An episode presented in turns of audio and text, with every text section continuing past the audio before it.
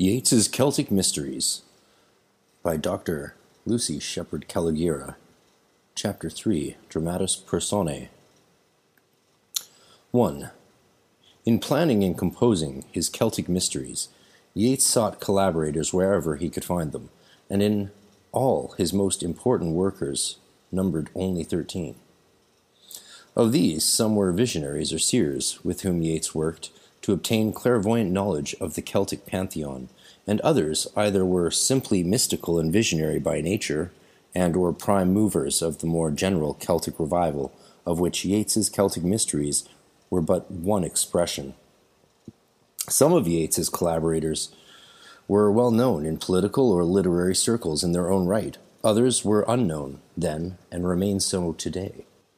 The dramatis persona of Yeats's Celtic Mysteries is a mixed bag of the famous and the obscure. This chapter attempts to sort out of the crowded and well documented lives of Yeats's more famous fellow workers, Maud Gonne, Florence Farr, Annie Horniman, William Sharp, parentheses, Fiona Macleod, George Russell, parentheses, AE, and famous only to occultists, Moina and MacGregor Mathers, that which pertains specifically to their involvement with Yeats in the Celtic Mysteries. Of those not so famous, Golden Dawn initiates George Pollexfen, Edward and Dorothea Hunter, Mary Briggs, Ada Waters, and W.F. Kirby. I have presented here what information is available concerning their activities in both the Golden Dawn and the Celtic Mysteries. So, this might actually also be one of the only academic uh, studies that look seriously at all the available information of those lesser known uh, GD adepts. 2. George Pollexfen, 1839 to 1910, was one of the greatest of influences on the young W.B. Yeats. As Yeats's maternal uncle, Pollexfen provided at Sligo and Rosses Point places of peace and contentment away from the tension of London, much as Lady Gregory's Coole Park was to do in later years. From the time of the Yeats family's removal to London in 1887 to about March 1896, when Yeats took rooms at 18 Woburn Buildings, Thornhill in Sligo, was Yeats's spiritual retreat, and George Pollexfen was the confidant of his boyish freaks and reveries. George Pollexfen represented the end of a line of wealthy merchant ship owners. His father, William, had been known for his courage yet had been silent and removed from life. His detachment was a symptom of the general Pollexfen strangeness which resulted in peculiarity or insanity. Both Susan Pollexfen Yeats and her brother George were known for their low spirits, and Yeats remembered his uncle as a hypochondriac who sighed, quote, every 22nd of June over the shortening of the days. It's from autobiographies. Yet the Pollexfen family was, as Norman Jeffares pointed out, regarded by J.B. Yeats to be the very stuff of poetry. Jeffares quoted him as having said of his poet son that, By marriage to a Pollexfen, I have given a tongue to the sea cliffs. He was, of course, quite correct in his metaphor, for while the Yeatses were verbal, given much to talk and discussion, the Pollexfens were silent, yet full of deep feeling. In his autobiography, Yeats said that his uncle was one of in whom the sap of life seemed to be dried away, yet he had a mind full of pictures, and of such imagination that he had learned to imitate the cries of the lapwing. Such a person was Yeats's first collaborator in the Celtic Mysteries. Yeats described in Hodos Chameleontos how he planned to obtain the rituals not deliberately like a poem, but in the manner of scrying taught by MacGregor Mathers at Forest Hill. And that's been one of the most interesting things for me as I've been making these Celtic mystery initiations functional is to notice and integrate from both the knowledge of all of Yeats's poetry and the GDZ docs and formula, uh, and the source material provided by Yeats and his collaborators, something that is functional but also still reminiscent of that spiritual activity and uh, mode of invest- imaginative investigation, as I like to think of it. Rudolf Steiner, of course, uh, considered thought imagination was miscategorized by us and should be considered a faculty or a sense as important as any other, especially in spiritual realms. he plunged into a labyrinth of images with the support of his uncle, whose belief in the spiritual world was reinforced by his long association with Mary Battle, his servant from his youth, whose second sight was the equal of her primary vision. Their experiments in vision, though secret, were echoed by the visions and dreams of Mary Battle, coarsened or turned to caricature, an example of clairvoyant parallelism too acute for mere coincidence.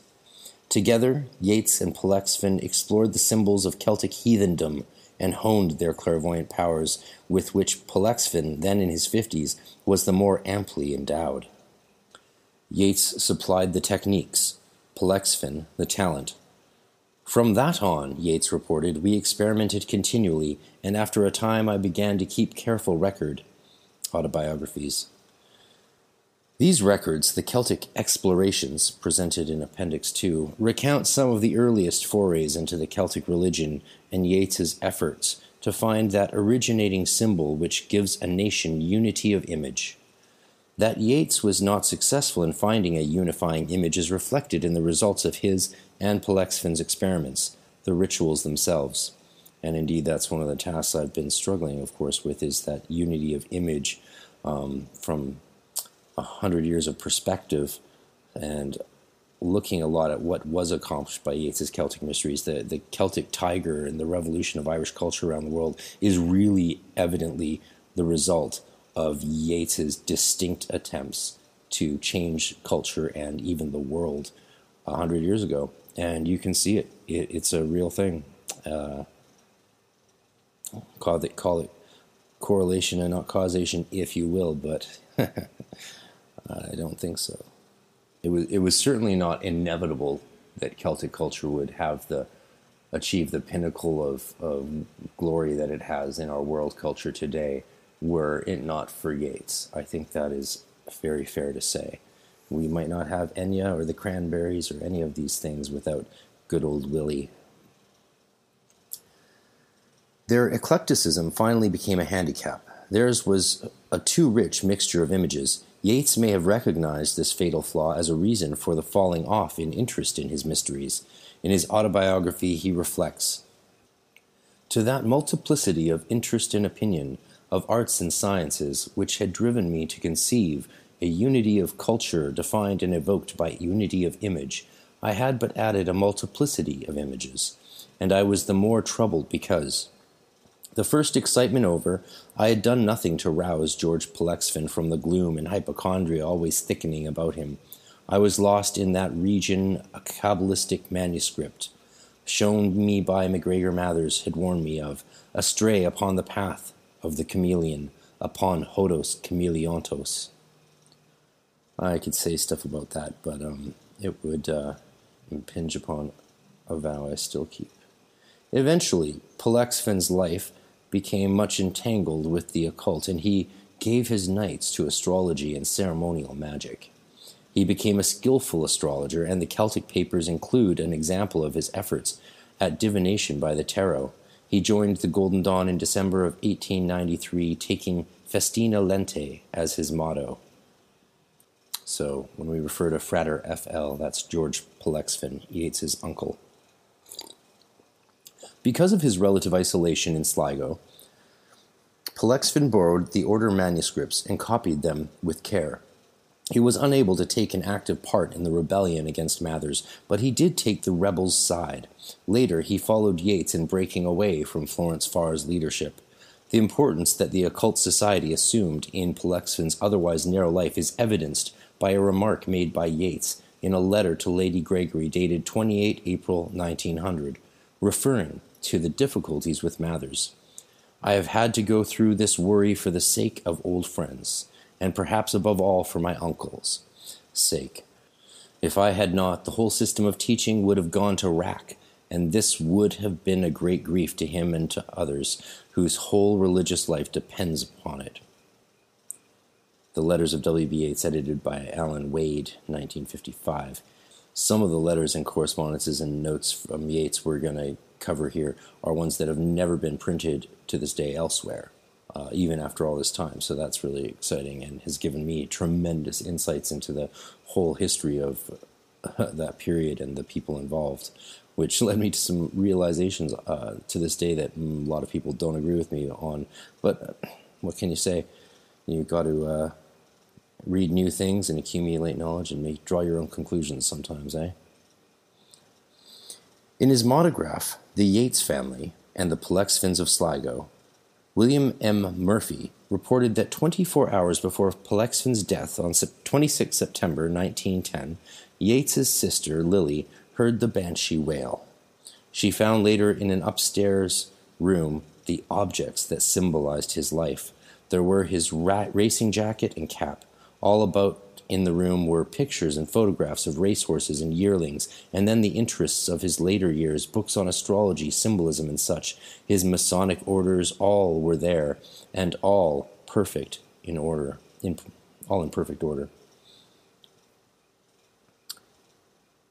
The breakup of the Golden Dawn and the earlier falling off of work on the mysteries must have been a great disappointment to the old man, without whose encouragement and support in a place of quiet beauty close to the mysterious influences of Gaeldom itself, Yeats would probably not have begun his Celtic explorations.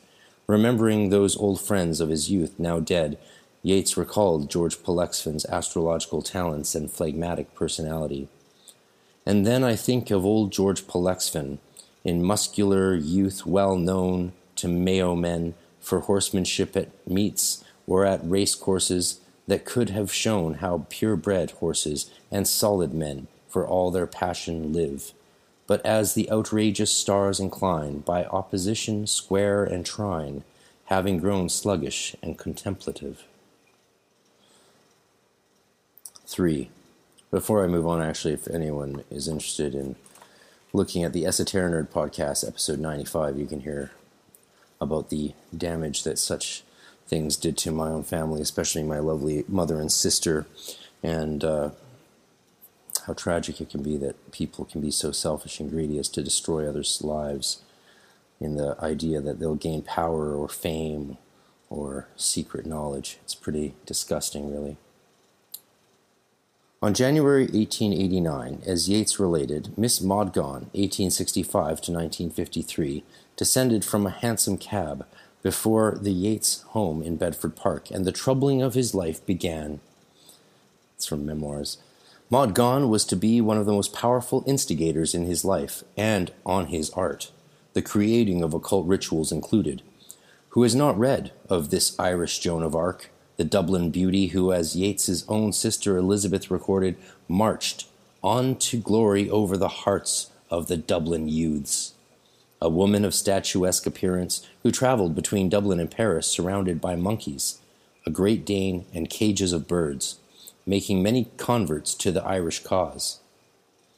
Her story is well known, daughter of a dashing British officer garrisoned in Dublin, to whom she referred as Tommy in her autobiography.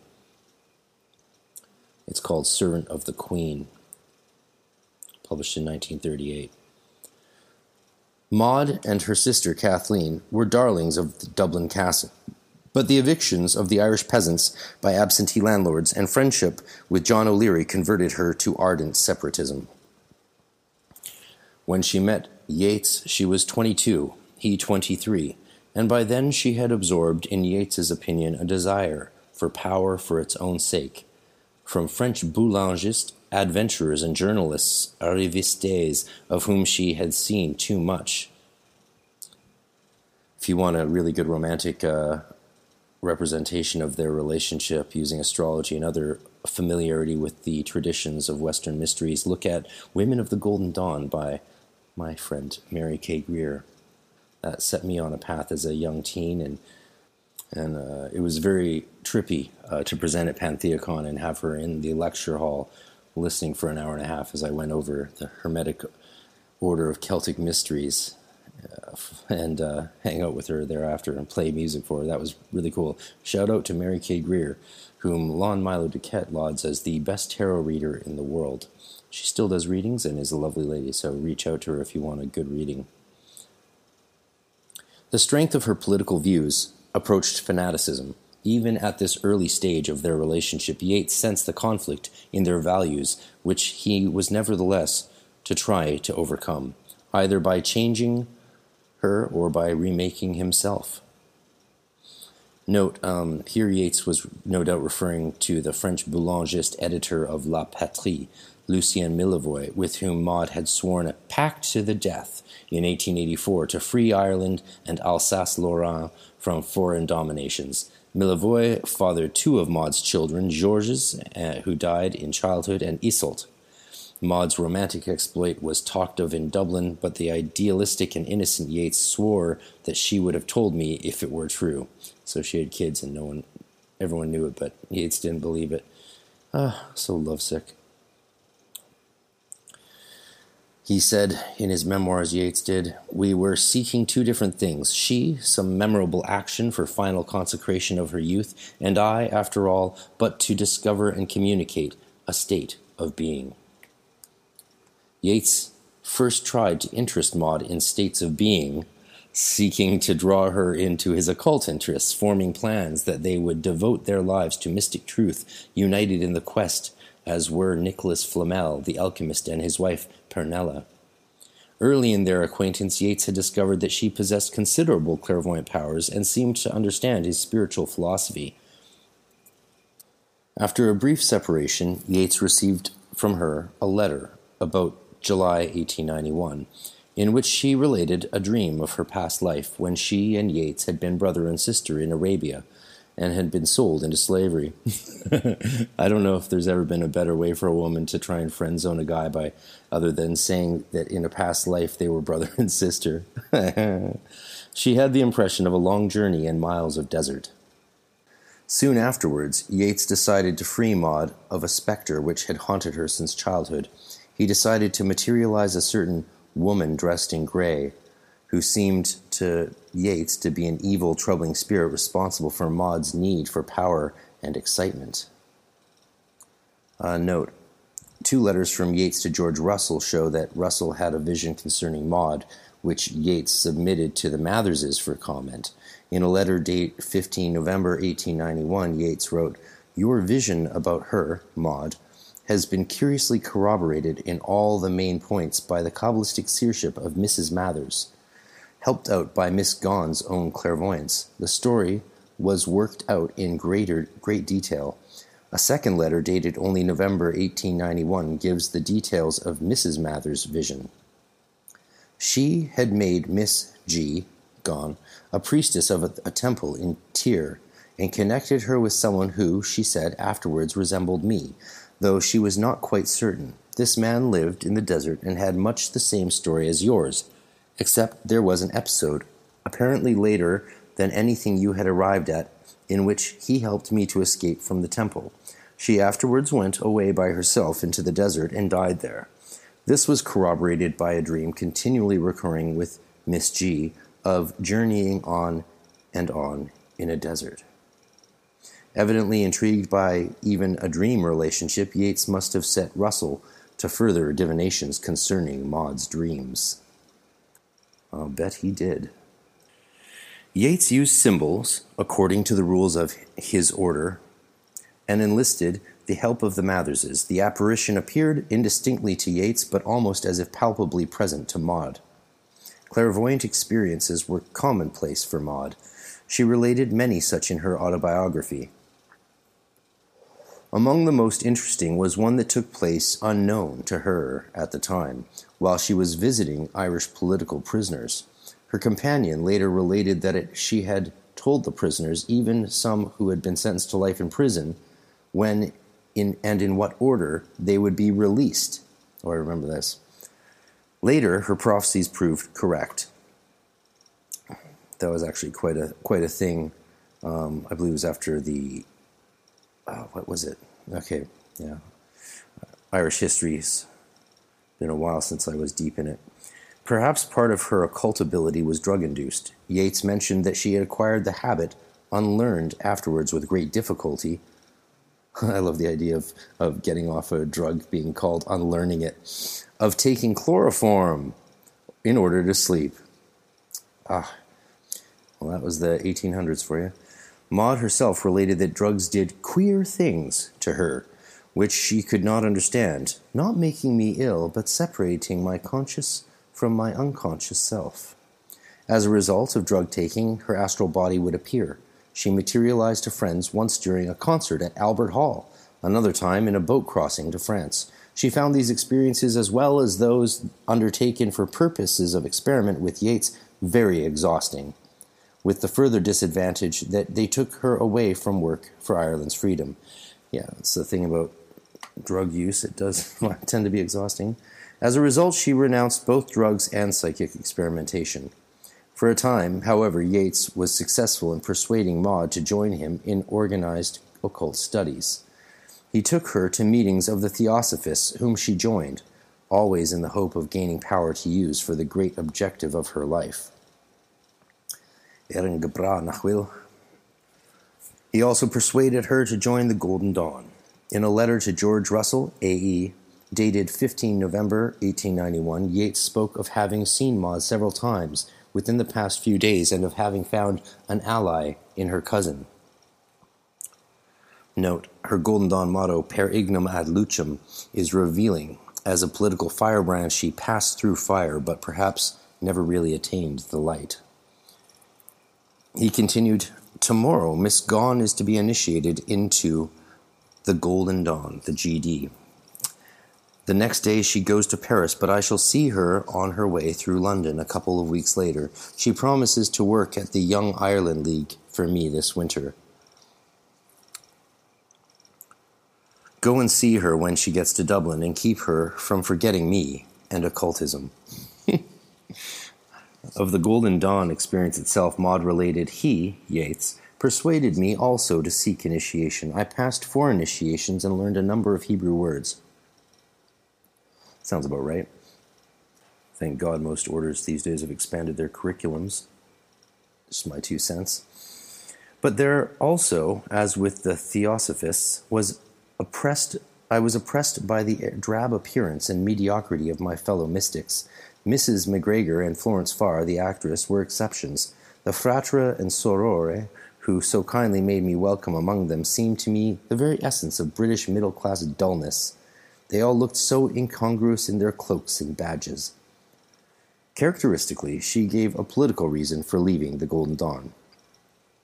Quote, Perhaps the Golden Dawn was an esoteric side of Masonry. Freemasonry, as we Irish know it, is a British institution, and has always been used politically to support the British Empire. I would have no connection with it, even to learn its secrets. Oh, I do say. I feel for her. Note, another of Maud's, Maud's objections to the order was that its members were anti war, whereas she was quite willing either to go to war with England or for England to go to war with some other party, thereby providing the Irish with a situation in which England would be especially vulnerable. And that's what happened, isn't it? More or less. First World War and Second World War. Let's not forget, Maud, Maud once with her husband uh, MacBride would go to a coffee tables and just take a bunch of weapons and like put them on the tables and all around them with their babies while feeding as uh, protests or statements of Irish revolutionary independence. If the Golden Dawn was too British for Maud, then Yeats would create for her and for himself a totally and unimpeachably Irish occult order, one to which she could grant her allegiance unhesitatingly. And there we have it. That's why this is all happening. To get laid. no, I'm joking. Maud was thus a moving force behind the Celtic Mysteries. In her contribution to Stephen Gwynn's collection, William Butler Yeats' Essays in Tribute, Maud related how early in their friendship she and Yeats would take long walks in the Dublin mountains and amid the weird and tragic loveliness of Sligo's mountains and the mystery of its lakes. From this Western magic, she continued, Yeats never escaped, for, quote, it was part of him and turned his mind to mystic thought and to beauty, heartrending in its intensity. The land of Ireland, we both felt, was powerfully alive and invisibly peopled, and whenever we grew despondent over the weakness of the national movement, we went to it for comfort. They felt that if they could make contact with the forces of the land itself, they would have the strength for freeing Ireland. One way they talked of doing this was with the Castle of Heroes. Quote, it was to be in the middle of a lake, a shrine of Irish tradition, where only those who had dedicated their lives to Ireland might penetrate. They were to be brought there in a painted boat across the lake, and might only stay for short periods of rest and inspiration. They would have the castle built of native stone and decorated with the four jewels of the Tuatha Dé Danann, the Lia Fáil, the cauldron of the the spear of Lugh, and the sword of light, and a statue of Ireland. If any artist could be found great enough to make one, which they doubted. Further, she stated, all trivialities were to be excluded from the castle of the heroes. In austere surroundings, those dedicated to Ireland might, through meditation, harmonize their individual effort with national endeavor, as Yeats himself had done. Though, as Maud said, the Castle of Heroes was to remain a castle in the air, Yeats would remark on the occasion of their last meeting before his death Maud, we should have gone on with our Castle of the Heroes. We might still do it. Man, that gives me chills. Fuck. In his early 20s, however, Yeats knew better. Nevertheless, out of their occult partnership grew the closest relationship he was to have with her, the spiritual marriage of 1898. Though Yeats longed to make Maud his own on a more physical level also, at least for a few months he experienced spiritual union with her as they talked about the Irish gods and heroes. The occult which Yeats found so fascinating, Maud found distracting, but the Golden Dawn and Celtic mysteries were not his only schemes. Note, a similar rapprochement was to occur again in 1908 1909. Like the first mystical marriage, which followed her separation from Millevoye, the second took place soon after her separation from John MacBride, whom she had married in 1903. The second mystical marriage consisted of great efforts on the parts of both to meet and become united on the astral plane, a union which they succeeded in bringing about several times. Astral sex, hey? Virginia Moore discussed the notes Maud made in a notebook concerning these experiences. Well, Gavin and Yvonne Frost's book, Astral Travel, certainly led me to my first astral sex. Yeah. What else are you going to do when you're geeky, chubby goth teen? He enlisted Maud in plans for a national literary society, a plan in which there was much patriotism and more desire for a fair woman, as Yeats himself admitted, memoirs. She was to help with the Society's efforts to establish lending libraries throughout Ireland to make available approved books of Irish literature. Maud was to give lectures, the proceeds of which would help to establish these country branches. She was perfect for the task, for as Yeats said, she had her beauty and her eloquence, and enough money to travel. And who could place a limit upon her influence in those little country towns where life is so dull? In the end, Maud founded three of the seven branches which were finally established before the whole scheme came to grief because of political strife. Despite her success, however, Maud found the work as dull as the little country towns which she visited. Yeah, she was sort of an aristocrat through and through. She sought more exciting work among evicted tenants. Well, not through and through, perhaps.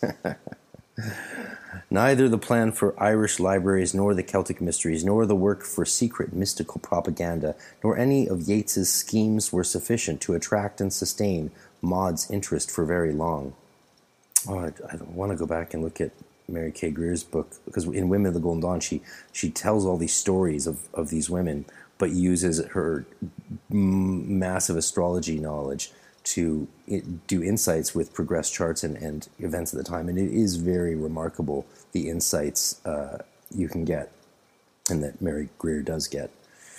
Again, shout out to the great and mighty Mary Greer, living legend. She refused to become either the fiery hand of the intellectual movement or the high priestess of Yeats's Celtic mysteries, but she was very influential during a most important period of his life while he dreamed of and planned a national religion. 4. Samuel Liddell Mathers, 1854 to 1918. Note, under the influence of the Celtic Renaissance, Mathers later changed his name to MacGregor and induced his wife Mina Bergson Mathers to adopt Moina as her name for the same reason. So anyone who likes to think that the uh, Celtic mysteries were a secondary component to the Golden Dawn, there's some more uh, argument against that. Mathers was truly, as Yeats said, a figure of romance. Autobiographies. When Yeats met him in the British Museum reading room where Mathers was engaged in copying manuscripts on magic, he had already published his translation of Knorr von Rosenroth's The Kabbalah Unveiled, 1887. He was one of the ruling chiefs of the quasi Masonic Societas Rosicruciana in Anglia and Master Mason for those who don't know, a Master Mason is a third degree Mason and has finished what's called the Blue Lodge. Uh, 33 degree Masons or whatever, they continue on to additional things, York and Scottish Rites, I believe. I'm just I just did the first degree and then the British flag on the altar turned me off, so I never went back. But my great grandfathers and great great grandfathers were in it, so I made my grandma proud by starting that they do say that if you do one, as soon as you do one degree in masonry, though, they do consider you a full mason. But a full full mason is a master mason. Anyway, if he was not a real mage, he certainly acted and looked the part. Yeats described him at their first meeting as wearing a brown velveteen coat, being gaunt and athletic in build and resolute in demeanor. Although he was absurd and incredible by turns, he was a necessary extravagance for he had carried farther than any one else a claim implicit in the Romantic movement from the time of Shelley and of Goethe. He looked indeed like Faust might have looked in his changeless, aged youth, and Yeats's credulous group wondered if he might not have met with some old alchemist who had given him the elixir of youth. awesome. Note for an excellent discussion of Mathers's far-reaching influence on Yeats's life and work, see Lawrence W. Fennelly, S.L. MacGregor Mathers, and the Fiction of W.B. Yeats, dissertation, the Florida State University, 1973. Yeah, that's one I've not been able to get my hands on. If anyone has it, uh, let me know. Mather's occupation was that of a clerk, but he must have spent very little time so employed, as he was always penniless. He devoted himself instead to his two great passions magic and the theory of war. you would think he actually would have gone along really well with uh, with Maud Gonne, hey? He believed himself to be himself born to command and nearly equal in occult wisdom and power to that old Jew Ahasuerus. I don't know how to pronounce that. As Yeats put it. in later years, his mind became unhinged, and he developed a mania concerning his ancestry. Yup. Convinced that he was descended from kings, he assumed the title Comte de Glenstrae took to wearing Highland costumes and calling young men lad, and once did a Highland sword dance in the streets of Paris. Just note, though, that tons of people were actually doing this back then. It was like really common, sort of like uh, not incomparable to the New Age movement, where you know everyone's become Silver Raven Wolf and Starhawk and Frater RC. no, that's not. I'm throwing myself in there as a joke, but no, like it is an interesting comparison to the modern namings of human beings and the, the resurgence of, of chosen names coming out of adulthood and symbolic of adulthood and spiritual maturity, which I think is a really beautiful thing in our culture. So, shout out to everyone who has many names. During 1894, Mathers and his wife regularly spent one day a week, shut up together, evoking, trying to influence the politics of the world. And Enochian magic is perfectly designed for that, in fact. His two order mottos, Sril Mohram, Royal is my race, and Deo Duce Comite Ferro, God is my guide, the sword is my companion, reflect both his Celticism and his militarism. Mather's world was peopled with phantoms, some of whom he called his teachers or secret chiefs. According to Mrs. Mathers, these astral instructors directed him to establish an esoteric school, which was to become the Golden Dawn that these teachers would materialize from time to time, appearing in crowds, the Bois de Boulogne, and once in an alley near their Paris residence, Mathers claimed to be able to distinguish them from living men by a certain tension in his heart when he saw them. In spite of the gradual disintegration of Mathers's personality, Yeats always found him gay and companionable, and had great respect for his occult erudition, if not his scholarship. It was, in fact, Mathers who introduced Yeats to the system of meditation which he called, perhaps, the intellectual chief influence on my life up to perhaps my fortieth year. Not since John O'Leary had Yeats found another whose interests were so congenial to his own. By introducing Yeats to the Order of the Golden Dawn, Mathers provided the esoteric school for which Yeats had been searching. Soon after Yeats's initiation into the Golden Dawn, on 7th March 1890, at Moina Bergson's studio at 17 Fitzroy Street in London, another order initiate, Miss Annie Horniman, made possible the marriage of MacGregor and Moina by obtaining employment and lodging for the impecunious Mathers at her father's museum near London. No doubt his duties were light, for Yeats said that Stent Lodge soon became the romantic focus for the first group of Golden Dawn initiates, which included Yeats, Florence Farr, Annie Horniman, and for a time Maud Gonne. It was here that the Matherses taught Yeats and other meditational techniques of inducing visions through the use of symbols, the very technique which was to be used to obtain material for Yeats's Celtic Mysteries. Bum, bum, bum. Note, Yeats described this occasion in his essay Magic. The evoker of spirits and his beautiful wife received us in a little house, Stent Lodge, on the edge of some kind of garden or park belonging to an eccentric rich man, F. J. Horniman, whose curiosities he arranged and dusted, and he made his evocation in a long room that had a raised place on the floor at one end, a kind of a dais, but was furnished meagerly and cheaply. I sat with my acquaintance in the middle of the room, and the evoker of spirits on the dais, and his wife between us and him, he held a wooden mace in his hand, and turning to a tablet of many colored squares, with a number on each of the squares, that stood near him on a chair, he repeated a form of words. Almost at once my imagination began to move of itself and bring before me vivid images that, though never too vivid to be imagination, as I had always understood it, had yet a motion of their own, a life I could not change or shape. It's from Explorations and Introductions, I believe. You have to check me on that. The essay on magic, that's how you'll find it. Blah, blah, blah. Mather's tenure at the Horniman Museum lasted approximately one year, when a disagreement between Mathers and F.J. Horniman terminated the arrangement. Annie Horniman, however, continued to subsidize the couple if you don't know the history too well, that's a very key thing that uh, is worth noting and remembering when understanding everything that happens afterwards. In 1892, Mather's occult teachings, teachers instructed him to transfer his center to Paris. You can see a note on that in the Kabbalah Denudata. And in 1894, the Matherses finally located on the Champ de Mars at 1 Avenue d'Écu, their lodgings became a center for Celtic nationalists and occultists of every description. In 1894, Mathers and his wife founded the Ahathoor Temple, number 7, of the Order of the Golden Dawn in Paris. This, during this period, the Matherses were collaborating with Yeats on his Celtic mysteries. Yeats made many trips to Paris regarding these, and not least to renew his contact with Maud Gonne and to keep her involved in his Celtic plans.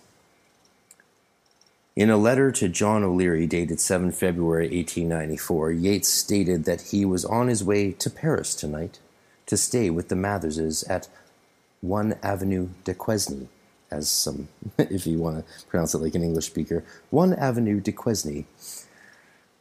Though Yeats planned to visit Verlaine and Mallarmé while in Paris, he had refused other introductions. For just now I want a quiet dream with the Holy Kabbalah for Bible and nothing else, for I am tired, tired. Note, Yeats was perhaps intentionally teasing O'Leary, who disapproved of Yeats's interest in both magic and MacGregor Mathers. When Yeats again visited the Matherses in Paris in December of 1896, they had moved to 87 Rue Mozart, Auteuil. Yeats found Mathers' mental state poor, and I was just in Rue Mozart uh, last year when uh, I was transferring from England to California, and my bank account got hacked, stranding me in France for almost a month. Shout out to everyone who helped me survive and get me out of there, especially the ambassador of Prague to the Czech Republic. Thank you very much. I would have died for sure if not for you. Quote um, on, of Yeats's discovery of Mathers here the breakup of his character that was soon to bring his expulsion from my order had begun. Interesting that Yeats calls it my order at that point. Yeah, he he's often downplayed in most by most writers as a minor player, who often say he never even got into the inner order for some reason. That's commonly said by a lot of scholars. I don't know why. He's referring to it as his order, which uh, at that time five equals six was the top grade, um, as it was in traditional orders like the one I was trained in, in my opinion. Um, but later on, they did create the other grades of six, six five, and seven four which Yeats did go through with Falcon. But clearly, he, he sees it as his order because he uh, was playing a major role. He was influential and in charge of a lot of things, and um, a big part of Mather's expulsion, despite working with Mathers even after Mather's expulsion, which again had to do with funding from Horniman more than anything to do with anything else, especially that Crowley stuff had very little to do with the order breakup, if nothing at all. He was slowly demoralized by the Celtic movement, and Sir Walter Scott I don't know why he was demoralized by Sir Walter Scott, but he drank much brandy, which he spoke of always as whiskey is spoken of in English Scottish poetry. He was always expecting a universal war and had made his wife learn ambulance work that they might join together some roving band. Uh, like Nostradamus, I believe there's a lot of work showing uh, Mathers and a few other members they were having extreme visions of to, to even detailed extent.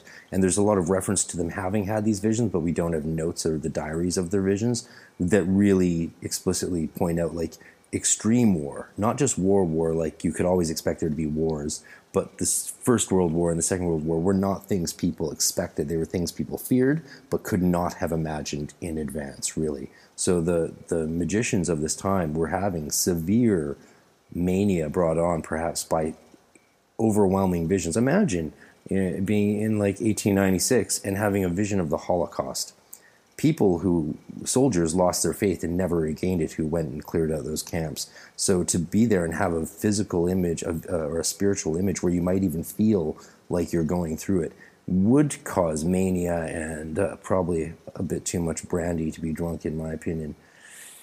Anyway still no excuse really. One form which mather's aberrations took was paranoia Finding that control of the London Temple was difficult, if not impossible, from Paris, in October of 1896, Mather sent a manifesto to the London group demanding that all members sign an oath of submission to him. We cannot be sure that Annie Horniman refused to sign, but in any case, she was expelled by Mathers in December. Since Yeats was instrumental in gaining her reinstatement to the order, we may assume that he was in complete sympathy with her, yet he was able to continue to work with the Matherses on the Celtic mysteries. A letter from Moina Mathers to Yeats dated 16 March 1897 reported that MacGregor was thinking of making his new magazine Isis an organ for the cause. And that would be, of course, the cause of the Celtic mysteries but also emphasized that nothing can be done until the most important part of the affair be accomplished, that of resurrecting the gods and the ceremonies, etc. SRMD, it's Mather's note, is going to work at this, but as you know, it may be a long and difficult business, and not a thing to be hurried at all. Anything of the kind got up without the solid basis of truth, we will not have to do with, neither will you, of course and this was Mathers and Moina Mathers doing the rites of Isis in France. Note, Professor Harper kindly allowed me to inspect this and other letters to be published in Richard J. Finneran, George Mills Harper, and William M. Murphy's Letters to W.B. Yeats, Macmillan, 1977. So this was unpublished at the time, but it is now. Hopefully they're all published now, but I, I know they aren't. Um, they had apparently interested Bailey, the publisher of Isis, to in the enterprise, for Mrs. Mathers noted that he was very anxious to communicate with you on the Celtic religious movement. He says that the whole nearly of the French press are ready to help in this matter. Yeats was still working with the Matherses on the long and difficult business in 1989. Of course, the French, uh, being often opposed to the English, were very much support, supportive of Irish nationalistic movements. In a letter to George Russell, A.E., which is, a, is the pen name of George Russell, pseudonym, dated 27 March of that year, Yeats wrote that he was bound for Paris on the 14th of April to see the Mathers on Celtic things. Letters, page 297. And no doubt to visit Maud whom he reported to Lady Gregory on 25th April he had found ill with bronchitis. Despite illness, she was able to come to the Rue Mozart to see visions and Yeats planned to stay buried in Celtic mythology for a couple of weeks more. In a postscript to this letter, Yeats told Lady Gregory that his host was a Celtic enthusiast who spends most of his day in Highland costume to the wonder of the neighbors. By late 1898, however, the evidence suggests that the Celtic mysteries had ceased to be a matter of prime concern for the Matherses. Moina wrote to Yeats on 31st October 1898. This is from Yeats's Golden Dawn, page 19. That they were trying to revive the cult of Isis, a project which was to involve them more and more, culminating in a public performance consisting of readings from the Egyptian Book of the Dead, which Mathers had lately translated into French, invocations to Isis composed by Mathers and some Frenchmen, and dances choreographed by another friend. That's from Sword of Wisdom, I believe. Moina's letter stated that she was glad that Yeats was working on the Celtic at the Celtic revival, as apparently they were not, and apologized for not keeping in touch with Maud Gonne. The fact that she wrote that letter on, on Halloween is uh, Samhain is a very significant detail actually because anything someone like that would do and anything most of us if we sat down and wrote someone a letter on Halloween it's because something's been weighing on us and we thought going into this newish year of Celtic season uh, and the changing of the fairy courts and all that, we need to clear our conscience of a few things, is what I'd say. Put endings where they need to be and let beginnings begin. Yeats must have been distressed that the Matherses had failed to encourage Maud's continued participation in the Celtic rites, for, as George Harper notes, his pursuit of her was surely a major reason for the Celtic project, Yeats's Golden Dawn. Finally, and Harper, of course, George Harper was the supervisor of uh, Dr. Kalogera in this dissertation. Finally, a note from Moina dated 29th May 1899 stated that she had at last redone Connla. After leaving him for ages, although he and some other Celtic designs remained unfinished at present on account of the many distractions in other in other distractions. Uh, interesting thing that she said there. On account of the many distractions in other distractions, which probably included the Egypt in which she confessed to being deeply involved. What's really cool is that Moina was was doing art and uh, writing invocations and all this stuff for the Celtic mysteries, all of that's lost along with every painting she ever did, except for two. The one of Mathers, that's very famous, and that Geraldine, the owner of Atlantis Books, told me that she only got when offered to buy it finally from the private owner, had to remortgage her house or something to the chagrin of her husband um, and another painting that was rarely and miraculously found that, that Moina did, also bought by Geraldine of Atlantis Books in London. So shout out to Geraldine. She has them on display on top of a bookshelf. Anyone can go in there and see them without problem. It's a it's a beautiful thing. I've got pictures on my Instagram that I've posted, and maybe I'll put some on some websites for y'all.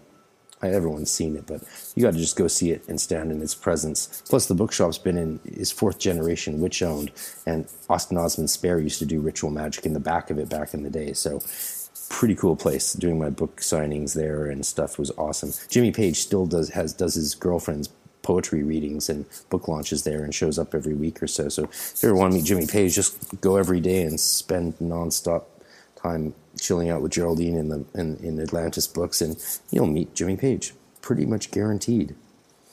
But uh, warning, he'll either like you or he won't. So tread carefully. Uh, note that this letter I cited above will be published in its entirety in Finneran et al. Letters to W.B. Yeats. The Mathers' involvement in Yeats's Celtic Mysteries was clearly at an end, but Yeats was not to break with MacGregor until April 1900, when he was forced to expel him from the Isis Urania temple. See, this is very contrary to what everyone thinks happened, but this is what happened. The uneasy truce, which had prevailed since Mathers' manifesto in 1896, was broken when Mathers attempted to discredit one of the founders of the order, Dr. Wynn Westcott. In a letter to Florence Farr, who was acting chief of the temple in London, Mathers accused Westcott of having forged the cipher manuscripts, MSS, on the basis of which the order had been established. He further asserted that every atom of the knowledge of the order had come through himself alone in direct communication with the secret teachers. Uh oh. An investigative committee consisting of Yeats, Florence Farr, Dr. and Mrs. E. A. Hunter, M. W. Blackden, and G. C. Jones was formed, prompting the enraged Mathers to send Aleister Crowley from Paris to London to take possession of the order rooms and documents. Footnote here Detailed accounts of these events may be found in Ellic Howe, The Magicians of the Golden Dawn, and Yeats's Golden Dawn. This is a really important point because that is the most uh, egregiously wrong and faulty book on Golden Dawn that exists probably is Ellic Howe. So um, Dr. Kalogera here, unfortunately, was working from a very limited uh, source materials and secondary materials, including Howe's uh, absurd uh, book in which he says that Aleister Crowley, for example, was uh, the most accomplished and uh, pinnacle of uh, ultimate example of a, a, true Golden Dawn magician, which doesn't make any sense. Even Crowley himself would have laughed if he had known that one day history would have called himself. They called him that. Of course, he would have loved it, but he still would have thought it was ridiculous and just a testament to history being written by people who necessarily didn't maybe were too too swayed by their agendas or ignorance, poor scholarship.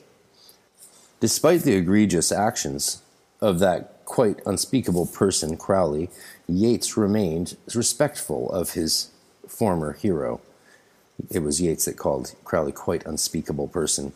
In a letter to Lady Gregory dated 25th April 1900, Yeats said, I arraigned Mathers on Saturday last, before a chapter of the order. I was carefully polite, and I am particularly pleased at the fact that in our correspondence and meetings, not one word had been written or ever said which forgot the past and the honor that one owes even to a fallen idol. We have barbed our arrows with compliments and regrets, and to do him justice, he has done little less. So it was actually as amicable as a separation as could be hoped for um, which is again something that people don't realize. Um, yeah. And one of the issues between Yeats and Crowley, which is one of my favorite subjects, is that Crowley was 25 when he joined, Yeats was 35, and Crowley was quite vocal about the fact that he was a superior poet to Yeats, who was already at that time one of the most famous people in the world, especially in poetry, but just a famous, famous person. Um, and so it's it's a little bit you know, it's a little bit douchey to come along when you're just some young upstart that no one's heard of, who's only self-published with his own fortune, a bunch of uh, poetry, um, and de- declaring that you're the genius of the world, and people just don't get it. That's it's it's. Of course, they had problems. Yeats did not mention Mathers again in the published letters, but Maud Gonne commented that she later met with the Matherses before the Great War in Paris. She visited their studio where she found Moina pretty and charming as ever, painting. She continued, I'm afraid they were having hard times, though both were too proud to admit it. I admired their courage. MacGregor was ill. He believed he was bewitched. He had some nervous trouble which gave him twitches, and he looked haunted. It was a sad finale, but Mathers was to have a fitting epitaph in Yeats's poem All Souls' Night, which closed a vision. Uh, note that that's one of Yeats's main books, his book on spirituality. And I call up MacGregor from the grave, for in my first hard springtime we were friends, although of late estranged. I thought him half lunatic, half knave, and told him so, but friendship never ends. And what if mind seemed changed, and it seemed changed with the mind, when thoughts rise up unbid on generous things that he did, and I grow half contented to be blind? He had much industry at setting out, much boisterous courage before loneliness had driven him crazed. For meditations upon unknown thought make human intercourse grow less and less. They are neither paid nor praised, but he'd object to the host, the glass because my glass, a ghost lover he was, and may have grown more arrogant being a ghost. 5. MacGregor Mathers' beautiful wife was born Mina Bergson, 1865 to 1927, to an Irish Jewish couple which had left Dublin to live in Paris. Though information about her is derived chiefly through that on her husband, her importance in the Golden Dawn cannot be minimized. Thus makes me think oh, um, would have loved if she had gotten to read uh, Greer's Women of the Golden Dawn. She would have loved that. So would have Kathleen Raine. Um, yeah. The people I love, they all die. And so will I. She was one of the very first members of the Order, and the first after the three chiefs to be initiated into the inner order of the RR at AC. Actually, I believe she was the first member because Woodman, Westcott, and Mathers created the order. And I don't think they really initiated each other. They first did the initiation, I think, for Moina, I believe, but I could be wrong on that. Much of the new materials needed for the rituals of the inner order were in fact obtained from the secret chiefs, Mather's occult teachers, through her Kabbalistic seership. That's a really cool point, actually. It didn't stick out when I've read this the other couple times. Um, the idea that most of the inner order tools for the rituals and initiations were divined or scried by Moina. That is super, super cool. Oh my God.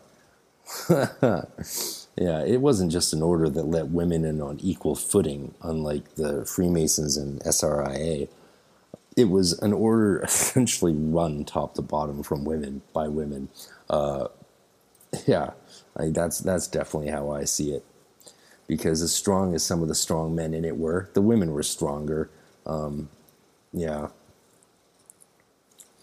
Moina Mathers, whose order motto, Vestigia nulla retrorsum, I never retrace my steps, suggests a certain forward looking courageousness, came to London in about 1880 to study art at the Slade School. She apparently had talent, as Maud Gonne observed in later years. She won a scholarship in 1883 and numerous certificates for drawing. That's a Sword of Wisdom reference, I believe, um, by Ithell Colquhoun. Uh, I covered an essay by a scholar who in Southern California who's actually soon putting out a book on Ithell Colquhoun. Though I did uh, make a couple notes on the essay, I commented on hers, and after she requested I send her my books, uh, my main books, which I did, she's not replied ever after to doing podcast or talking. So there's a danger to being an academic. There's a lot of pettiness, though I'm not saying that's what this is, though. You know, when someone asks you to send them two free copies of your books and they never write to you again, what else can you take it as? So, but you know, I'll read her book anyway, and I support anyone doing this scholarship. It's just sad that people are petty. It was she who decorated the rooms and devices of the Golden Dawn. At the Slade School, Bergie, as she was known, became friends with fellow student Annie Horniman, whose generosity enabled her to marry MacGregor. One thing this dissertation won't say is the often speculated fact that Annie Horniman was in love with Moina Mathers, um, in fact, and that's why she kept supporting and sending them money and getting mad when Mo- when Moina shared that money with her husband Samuel, who and my theory is that they had a they were both possibly gay and had a marriage to keep themselves out of jail, which is where they would have gone. Um, if they had stayed single too long and speculation had arisen, they could have easily been imprisoned like Oscar Wilde, whose wife was in the Golden Dawn, as a fun fact. Moina first met Mathers, um, but Horniman was also in love with Yeats for a while, so Horniman might have been bi. Who knows? I mean, bi and queer people have been alive throughout all of history. It's, the, the weird thing is you never hear of them hardly ever, so it's easy to think, oh, they just wasn't many of them. No, there was just as many of them. We just didn't hear about them because you go to fucking jail. Damn. Explicit rating now. Damn it. I can't help it, folks. Sorry. I'm just I'm just a foul mouthed Vancouverite. Moina first met Mathers in the British Museum, where she was studying Egyptian art and he was researching magical manuscripts. Their marriage on June 16th June 1890 was a Golden Dawn affair. The minister, witnesses, and probably most, if not all, of the guests were initiates. I love that the Anglican priest was initiate. Um, check out Dr. Tony Fuller's uh, Anglo Catholic priest in the Golden Dawn dissertation for way more info on that. It's crazy. Although there is some doubt that the marriage was ever consummated, yeah, there can be no doubt that the union was extremely productive magically. Beards. Moina devoted herself to Mather, Mathers as Viola Bulwer Lytton's heroine to the magician Zanoni, as Colquhoun put it. Sword of Wisdom. Note Aleister Crowley, in his libelous novel Moonchild, 1929, took revenge on several Golden Dawn members, including the Matherses. In the novel, Mathers, thinly disguised as Douglas Count of Glenlyon, turns his young and beautiful wife into the streets and arranges abortions when necessary. oh, as the ineffectual and unwashed Gates also came in for Crowley's abuse, as did A.E. Waite, Westcott, and other Golden Dawners. I love it. It's so great.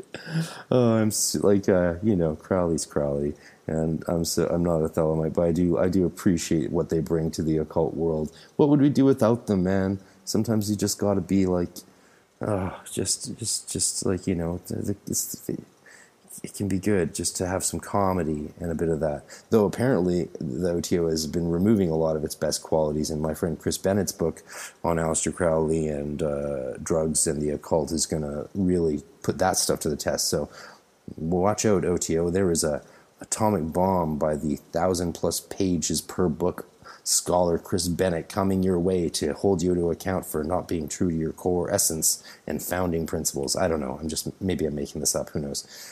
Anyway, no bad publicity, right? Their relationship was that of distracting, not distracting mage, directing mage, and scrying sibyl, sword of wisdom, comparable to and in many ways foreshadowing the collaboration of Yeats and his wife Georgie Hyde-Lees. The respect and affection which Moina felt for Mathers, whom she called her husband, comrade, and teacher, continued after his death. She remained his staunch defender, protesting to Yeats in an exchange of letters dated 5th, 12th, 5th and 12th January and 4th February 1924 of his denigration of the trem- in the trembling of the veil 1922 of her husband's scholarship yeah, check out Trem- The Trembling of the Veil. It's one of Yeats's primary occult uh, works. To mollify Moina, Yeats softened his description ever so slightly and added, with her permission, a note concerning the origin of the Hermetic students, and in 1925 dedicated a vision to her, that is, Moina. Though later on, I believe he removed that dedication, which was written as to Vestigia or something. I'm not sure. I'll have to double check. Moina apparently did much work for Yeats in connection with the Celtic Mysteries during the period of 1897 and 1898. She worked to bring public recognition to the Celtic religion, and several of her letters to Yeats indicated that she was trying to interest a Paris publisher in the Celtic religious movement. Another thing to note is that these people didn't have day jobs, so when they did a lot of work for only a year, it was a lot of work, a ton of work. Um, yeah, not like we would do a few hours on the weekend or after uh, a day shift at some job. Further, she was using her seership to help find the talismanic form of the gods. In a letter to A.E., dated 27 March 1898, Yeats said that he was going to Paris to consult with the Matherses on Celtic matters, and he had heard that Mrs. Mathers had been seeing. Connla is a huge character in the Celtic mysteries, and Connla's well is key.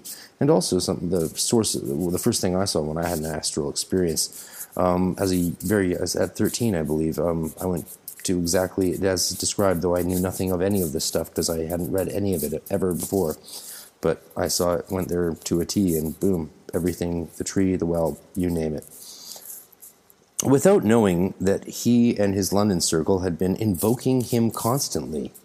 Ah, that's cool. So Mrs. Mathers had been seeing Connla while the adepts in England and London were doing lots of Connla invocations. Um, and back then, the invocation and evocation were a lot more loosely equivocated uh, than they are today, as magic has become more technical through our practice of it. Moina's interest in the Celtic mysteries waned, however, as her interest in Egyptology increased. By 1899, she was writing apologies to Yeats for abandoning the project. Her first loyalty was to her husband's projects, not to Yeats's. Oh man, can you imagine if Matherses, if the Matherses had been alive to like talk to John Anthony West? Man, they would have, they would have, they would have loved that. After Mathers's death, Moina returned to London and continued her occult work. And I think the fact that Moina kept going on with her occult work after Samuel died is uh, is something people maybe don't take enough notice of um, thinking that she was a servant to Mathers's vision. No, they were. I think they were true partners with true respect. Honestly, um, I just think they didn't.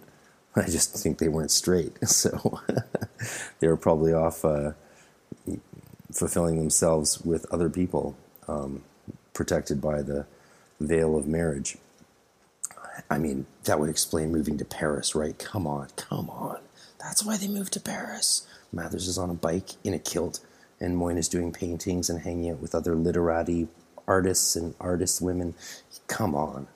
Since her marriage had all but severed her relations with her respectable family, according to Colquhoun, she would have had little other choice. In 1919, she founded an AO Lodge, that means Alpha et Omega, but without Mathers's guiding hand, she felt disoriented. That was the lodge, of course, that Dion Fortune then joined, Violet Firth. Nevertheless, the AO Lodge had some importance in occult studies, having had as a member Dion Fortune, there we go, whose popular works on the occult are known to many outside such circles. Moina Mathers was highly important in all the workings of the Golden Dawn and Yeats's Celtic mysteries, but her influence was concealed behind the romantic and imposing figure of her husband. Remembering Moina in later years, Yeats dedicated the 1925 edition of A Vision to Vestigia. No doubt he was thinking in part of the similarity between MacGregor and Moina's occult collaboration and that of himself and his wife in the production of A Vision, a book whose authors, like the Secret Chiefs, were in eternity. That's right, Yeats's Book of Vision wasn't written by him or his wife. It was done through automatic writing, which is why it's so weird. I spent actually a couple years developing a teachable course version of it, which I presented at Temple Tahuti in Vancouver for a couple years. Um, the whole, all the outlines and documents and papers were among my stolen ones in the libraries with all the hard drives and everything by Griffin students and other ex-GD Temple Tahuti people. I don't want to talk about that now. I've talked about that ad nauseum fuck those guys. Oh, that's right, I have an explicit rating on it already. I can just let it loose. Okay, folks, buckle up. Frat RC's on a roll. I'm gonna let out the Ryan Reynolds and Seth Rogen Vancouver style swearing on yo asses. Boom. Maybe not, but we'll see. It's uh, late at night and I haven't stopped going since morning, so that's how I roll. Six. Annie Elizabeth Frederica Horniman. 1860 to 1937. Since she was in love with Moina Ann Yeats, Horniman is a great name for a bi a bi woman. Yeah, high roller, just like going along, totally horny all the time, but never getting consummation. It's, you can't make this stuff up, man. It's, the irony is too thick. She is best known as the financial backer of the famous Abbey Theatre. love the Abbey Theatre. But her association with Yeats began many years before. She generously agreed in 1904 to purchase and refurbish the old Mechanics' Institute and to provide the annual subsidy upon which the production of literary plays for so long de- depended. And I went and visited that when I was there. I also got to see in Galway all of John Millington Synge's plays done all in one day, back to back. A gift from Frater CC, um, an old fellow member from the 90s. And uh, God bless him. One of the best human beings I've ever known, and my only only Scorpio I've ever really loved. Because those those Scorpios, I tell you, some of them are silent to the eagle, some of them sink to the snakes. She was, in fact, an early member of the Golden Dawn, good friend of MacGregor Mather's wife, Moina, and intimately involved in many of Yeats's occult affairs, including the Celtic Mysteries. A good friend of Mathers's wife, Moina, mm-hmm, and intimately involved. Annie Horniman's father was Frederick John Horniman, a Quaker who made a fortune associated with the firm of W.H. and F.J. Horniman and Co. Ltd., tea merchants and importers. He traveled both hemispheres for 40 years, collecting curiosities, strange objects, arts, and manufactures. In 1890, he opened a public exhibit, and in 1901, he gave the expanded collection to the City of London. He performed additional service to his country as Liberal MP, 1895 to 1904. Annie was Horniman's only daughter, and he provided her with enough money and leisure actively to patronize many interests. Hard knock life. Privately educated, Annie studied for five years at the Slade School of Fine Art, where she met Moina Bergson and met, began her first associations with the occult through Mathers. Though interestingly, these people who did have money and leisure back then, as they called it, um, they were expected to patronize artists and creative people. This is something I, it's, a, it's a shame we don't see more of today uh, especially since the rich are so very rich and the artists are so very poor. It seems more like, I mean, you know, all these companies that are designed to serve artists are just really just destroyed the industries from from graphic design and and visual arts to music. It's uh, pretty disgusting. You say you want a revolution, yeah, you know. We all want to change the world. And now, a word from our sponsors. While we cannot control whether any ads get put in the spots allocated, we thank you for listening to those that do since they help keep this project alive. You can also get ad free content and bonus content and videos and a private webpage by subscribing exclusively to magicwithoutfears.com for only a couple dollars a week, or $6 a month, or 50 for the year. It helps a lot, plus, you get emails about other exclusive things. Thank you very much she decided to join the Hermetic Order of the Golden Dawn in uh, December 1889. As a memorandum quoted by Ellic Howe, that brilliant scholar, reported, after having received much kindness from MacGregor Mathers and Moina both. In a very painful part of my life, they proved themselves to be very considerate friends. I was initiated during January 1890 at Vestigia's, Moina's, studio in Fitzroy Street. In the hired room below, I took my 1 equals 10 and 2 equals 9 grades. That would be the earth and air grades. In about June 1890, they were married, and I and lived at Stent Lodge, Forest Hill, where I took my 3 equals 8 and 4 equals 7 grades. Note uh, Howe, page 66, the Fitzroy Street studio was the likely site of Yeats's initiation of Friday, 7th March, 1890, at 6:30 p.m. Ithell Colquhoun speculated that the unhappiness of which Annie wrote was caused by an unsuccessful love affair with a Polish violinist, believe it or not.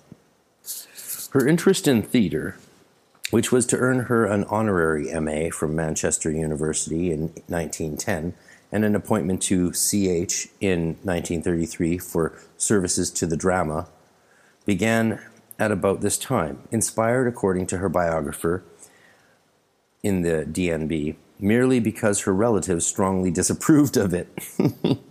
so she was patronizing and supporting causes her relatives disapproved of. You go, girl. That's uh, John Parker, Horniman, Ad- Annie Frederica, um, 1949, if you want to know more about that.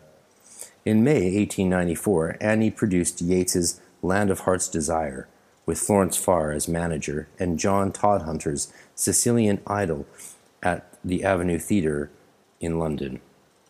Land of Heart's Desire is a great play. Definitely read Yeats's plays, they're awesome. I've directed four of them and performed in seven and done eight of them in total, all in the 1990s. In 1904, modern drama received a tremendous boost when she agreed to purchase and renovate the old Mechanics Institute on Abbey Street, Dublin. Her association with the Abbey Theatre lasted until 1910, her total gift to the theatre amounting to £12,000. In 1907, she transferred her main activity to Manchester, where in 1908 she bought the Gaiety Theatre, establishing the first modern repertory theatre in England. that actually is funny because the title Gaiety Theatre sort of points to my thesis about the sexuality of these Golden Dawn people, which is just so not a big point, but it's it's it's interesting to point out things that should seem obvious to us today that were just completely obfuscated back then. Uh, also, 12 million pounds sterling back in 1910 today would have been about the equivalent of two to three million US or Canadian, depending on, I guess, where the currency exchange is. It can be very drastically, it's very drastically over my lifetime anyway.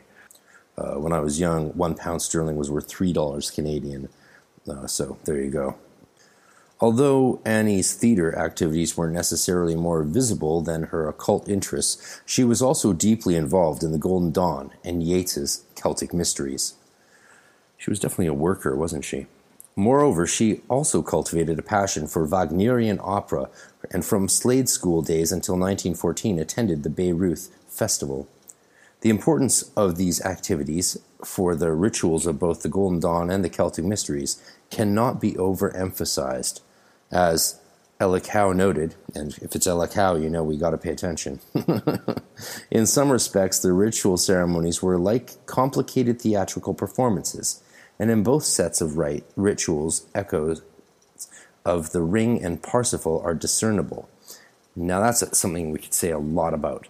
Um, one, yeah, Ellic Howe didn't didn't shit the bed too bad on that one. However, he fails to have any understanding of the history of ritual and theater, apparently, because he doesn't use the word psychodrama, neither does, as a result, Kalogera here, which is a thing. I mean, go back to the Eleusinian and the Samothracian mysteries. All of this is all psychodrama. Which initiation and theater is psychodrama.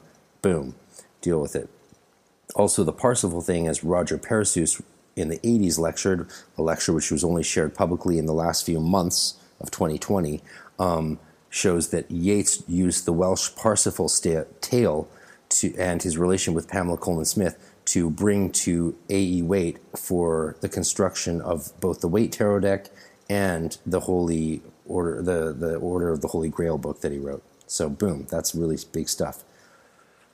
Not beautiful or glamorous herself, Annie found a certain fulfillment and sense of belonging in the furthering of glamorous and exciting causes. She never married, but Maud Gonne expressed the opinion that she had been in love with Yeats. That's where that comes from.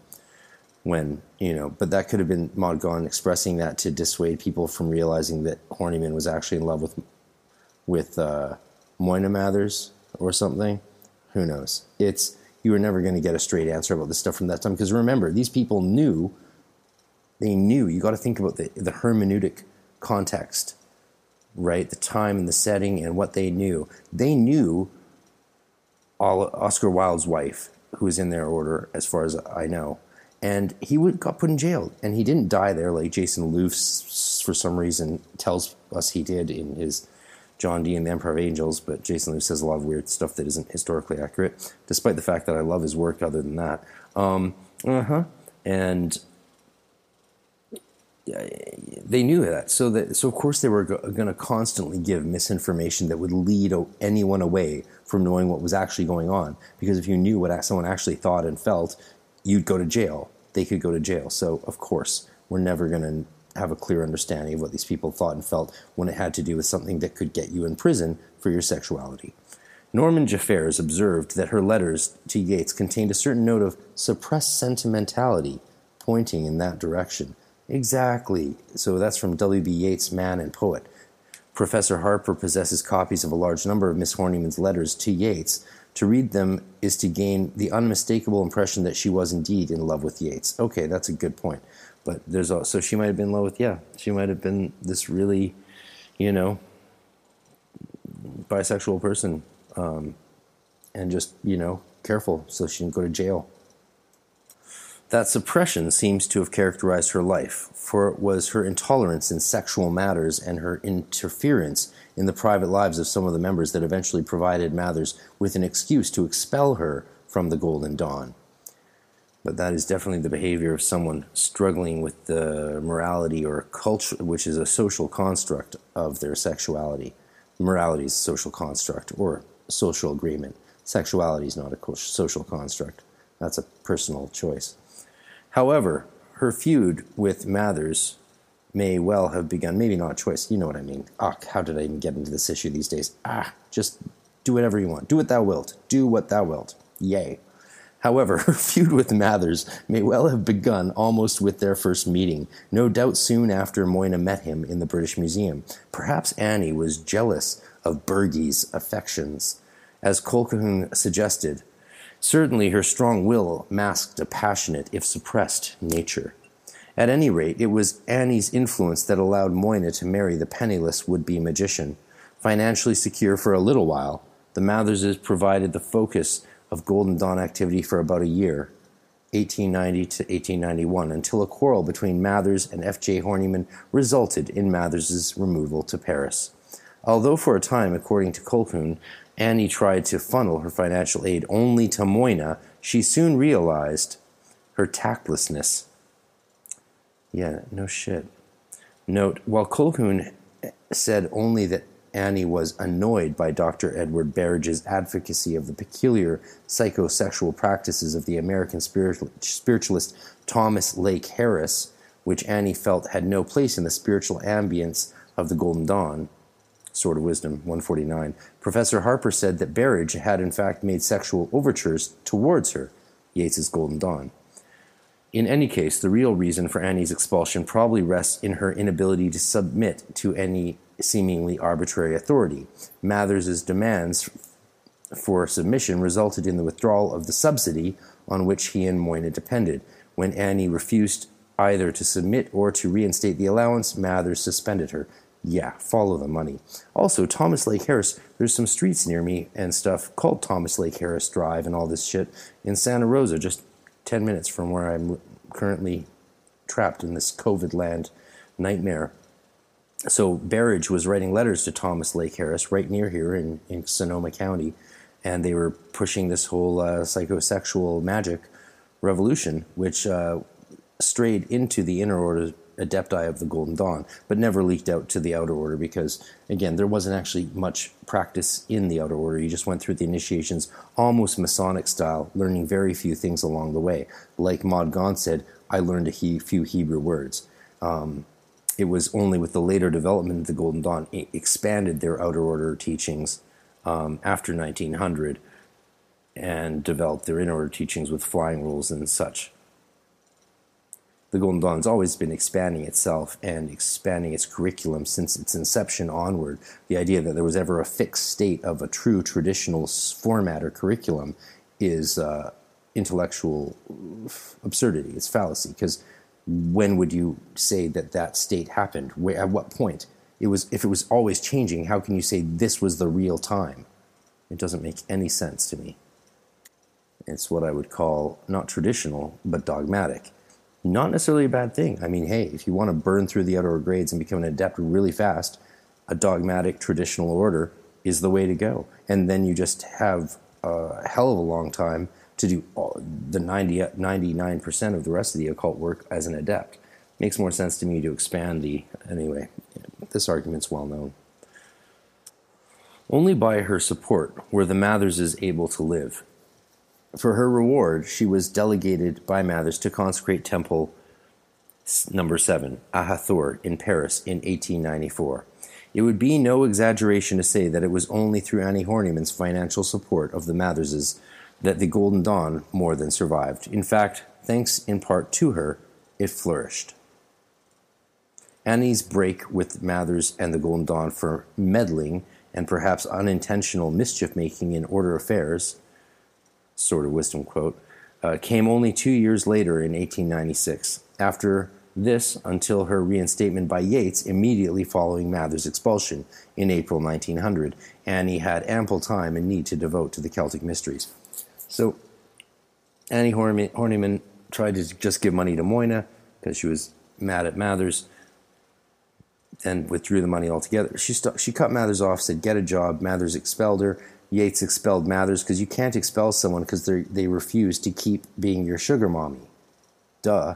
So Mathers wanted his sugar mommy back and expelled her from her spiritual order that she was had funded for many years.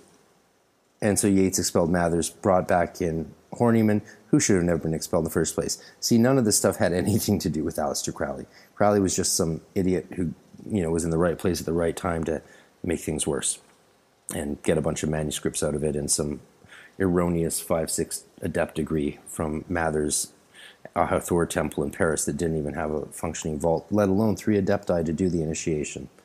A letter from her to F.L. Gardner, dated 23 November 1896, reported her working hard at occult scrying, even while on holiday in Italy, and papers in the collection of Gerald Yorke record a number of visions conducted by both Annie and Gardner from 12 September to 3 December 1898.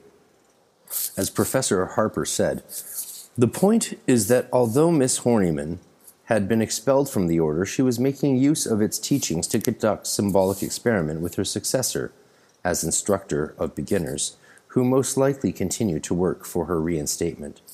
Yeats's Golden Dawn.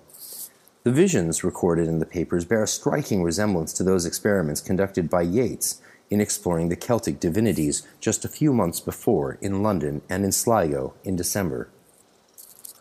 Note copies of these papers are in the possession of Professor Harper, who made them available for this dissertation exclusively.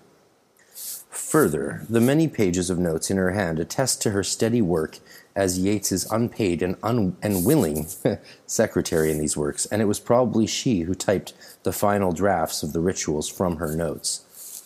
That's a very significant point that I've been uh, having to keep in mind as I do the final versions of these functional initiations. That some of the rituals remain in manuscript suggests that only part of the work had been accomplished by the time of her reinstatement to the Golden Dawn. It's great that while she while she was temporarily expelled or suspended from the Golden Dawn by Mathers, Yeats and her were still just trucking along with the Celtic mysteries.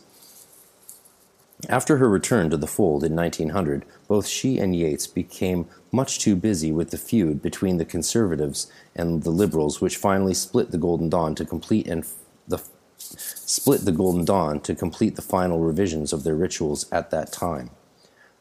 That's what really was going on. See, I, I can't believe how many people keep parroting this the erroneous notions of what what caused the split. And Crowley uh, really did a job promoting the idea that the Golden Dawn was abolished after 1900, where all it was was Mathers got kicked out because he was complaining about being cut off by his sugar mama.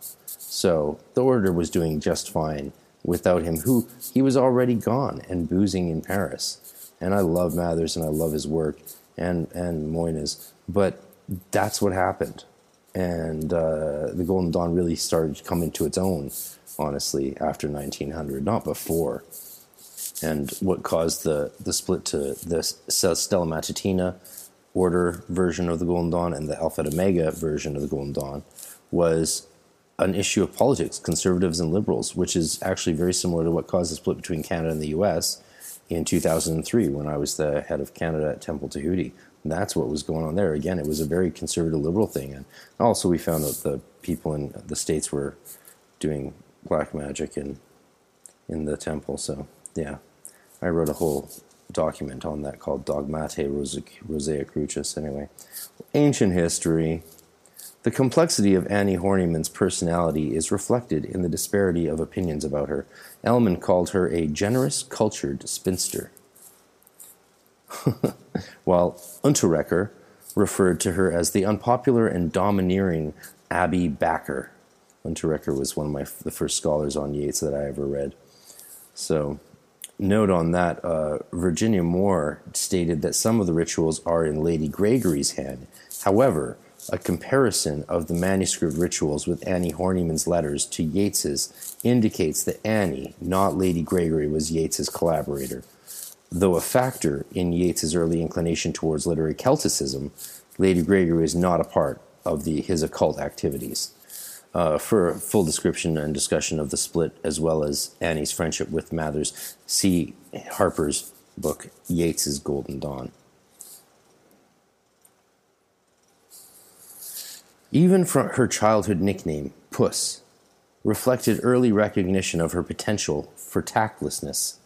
Shaw recounted that her apparent displeasure at his discovery years later in a dream that she had been the angel who had backed his early success, Arms and the Man, was only her way. She was one of those good women who do things, but are also incorrigibly cantankerous. And by Shaw, that's George Bernard Shaw, by the way, motherfuckers. So uh, put that in your pipe and smoke it. Yeah, she was even causing cantankerous issues with George Bernard Shaw, who she helped fund. In a letter to Florence Farr, Yeats gossiped that Lady Gregory once described Annie as being like a shilling in a tub of electrified water. Everybody tries to get the shilling out. Oh, painful.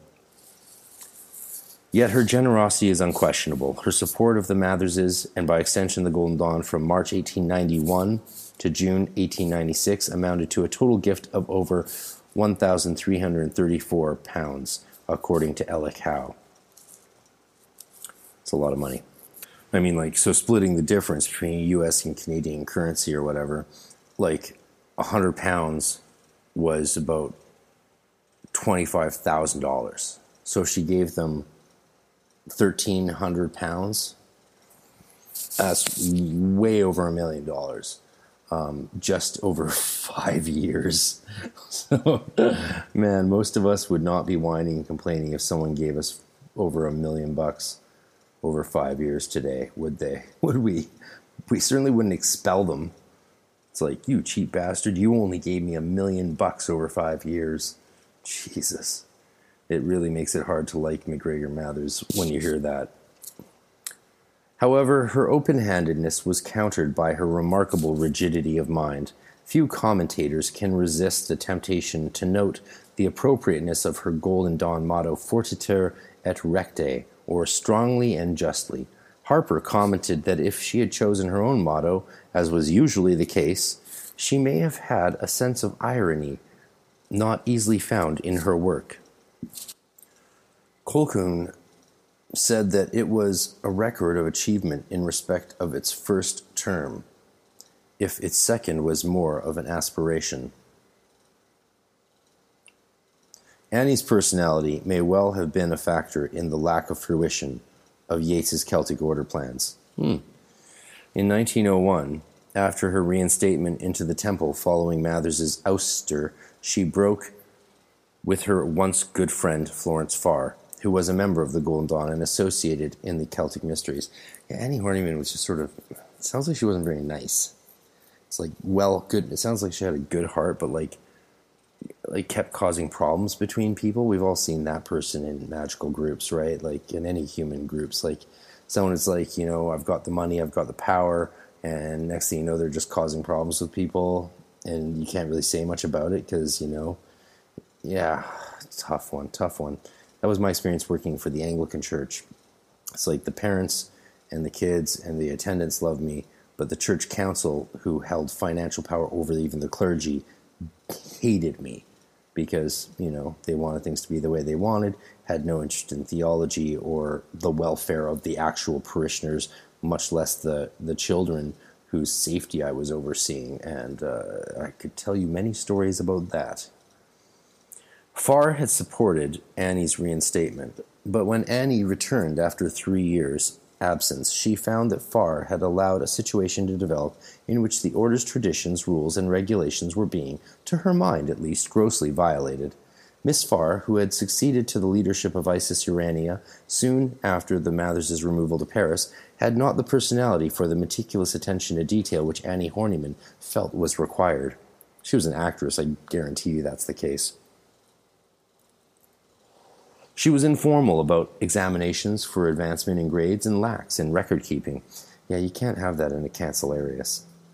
As Harper put it, for Annie, any deviation from traditional and accepted practice was unsound, if not evil, and destroyed the peace and ordinary necess- and order necessary for fruitful occult work.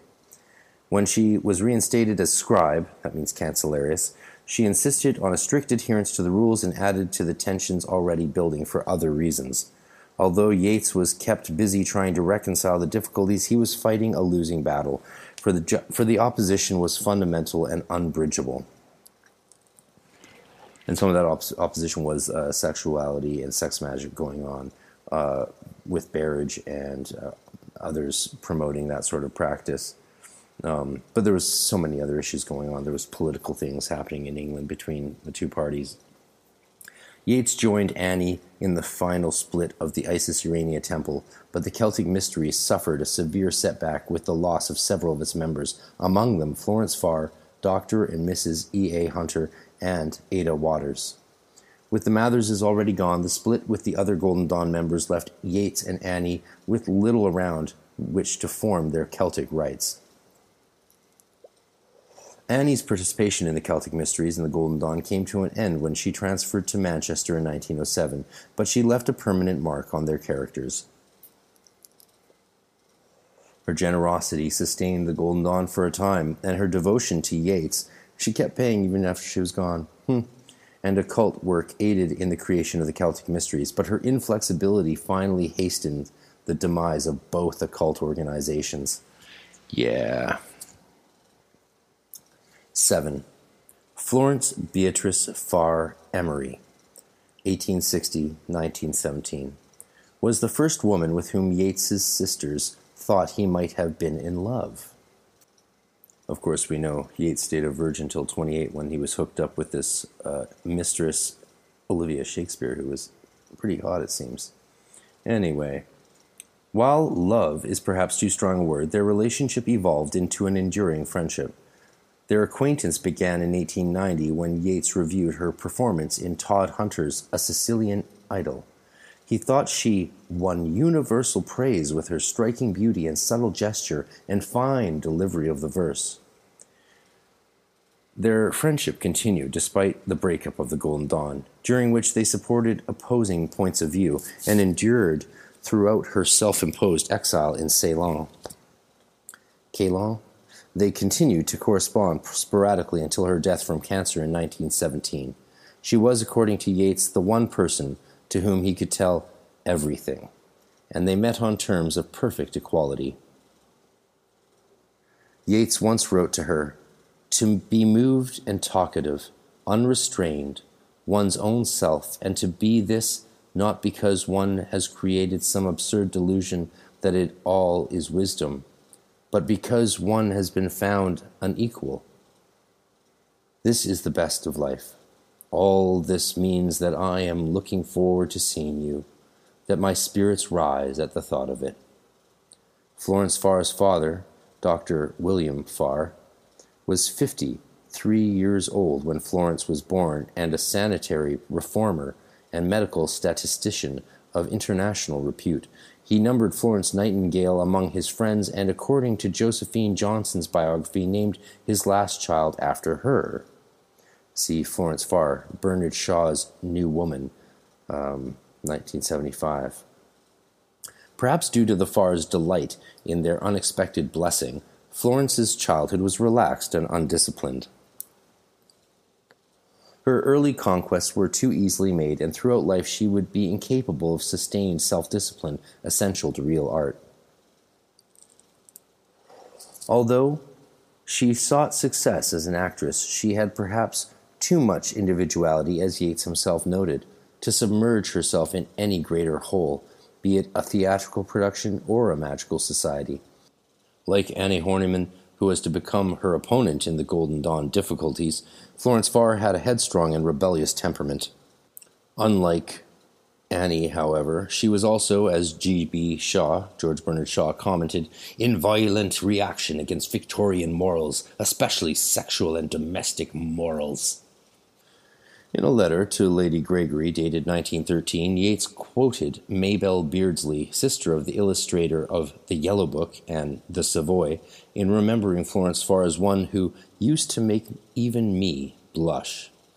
That's obviously with her outrageous and provocative behavior. what did to do?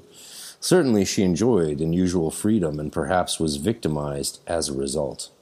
She had discreet affairs with Yeats, Shaw, and even, according to Francis King, the notorious Aleister Crowley.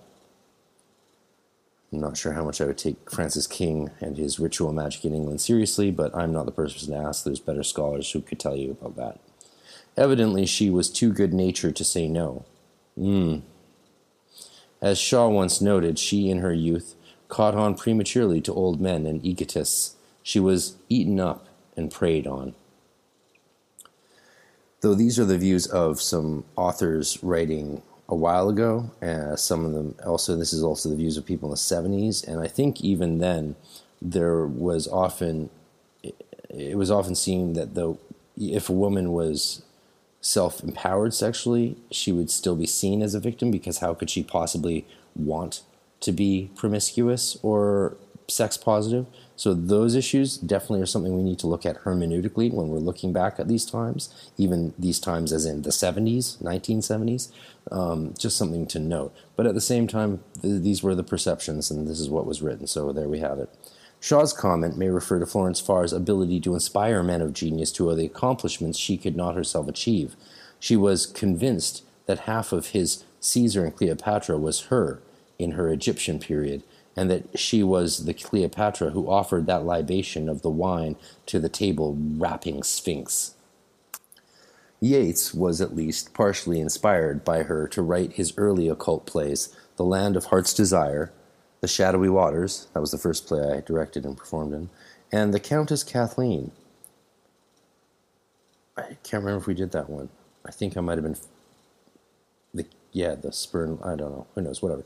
Together, they envisioned a theater which would be a training for the priesthood, as she was one of the few capable of chanting his verse plays in a sufficiently poetic manner. They actually came up with a whole style for doing this.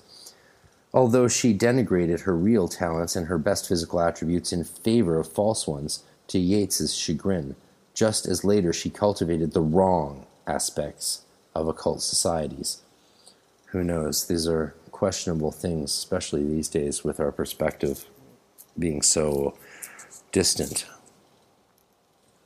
The theater brought Florence Farr to the Golden Dawn through her friendship with Annie Horniman, who financed some of Farr's early productions at the Bedford Park Playhouse. It was no doubt a natural step from the ritualistic poetry plays to the actual rituals of an occult society. She was one of the early members of the Golden Dawn and took Sapientia sapiente dono data, wisdom is a gift given to the wise, as her motto when she was initiated in July 1890. It was she, in fact, who first learned from Mathers the method of meditation which Yeats described in his memoirs as perhaps the intellectual chief influence of my life, up to perhaps my fortieth year.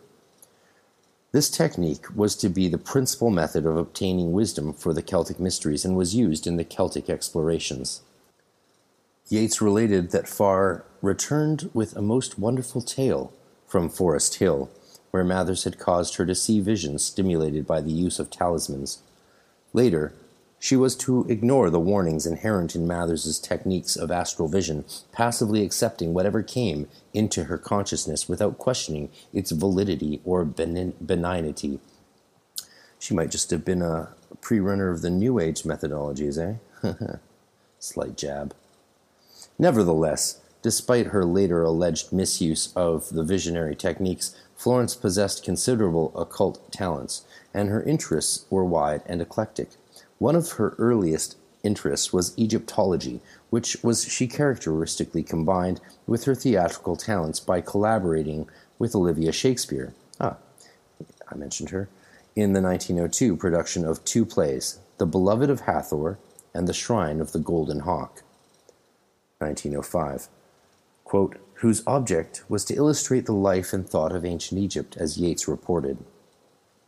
They appealed to Yeats for being less plays than fragments of a ritual, the ritual of a beautiful, forgotten worship. But if Florence Farr and Yeats were drawn together over a mutual love of ritual and chanted poetry, they were drawn still closer by the ousting of Mathers from the Golden Dawn in 1900.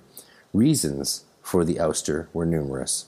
Mathers' control over the order had begun to slip when he and Moina moved permanently to Paris in May 1892, leaving their London deputies first Wynn Westcott and then Florence.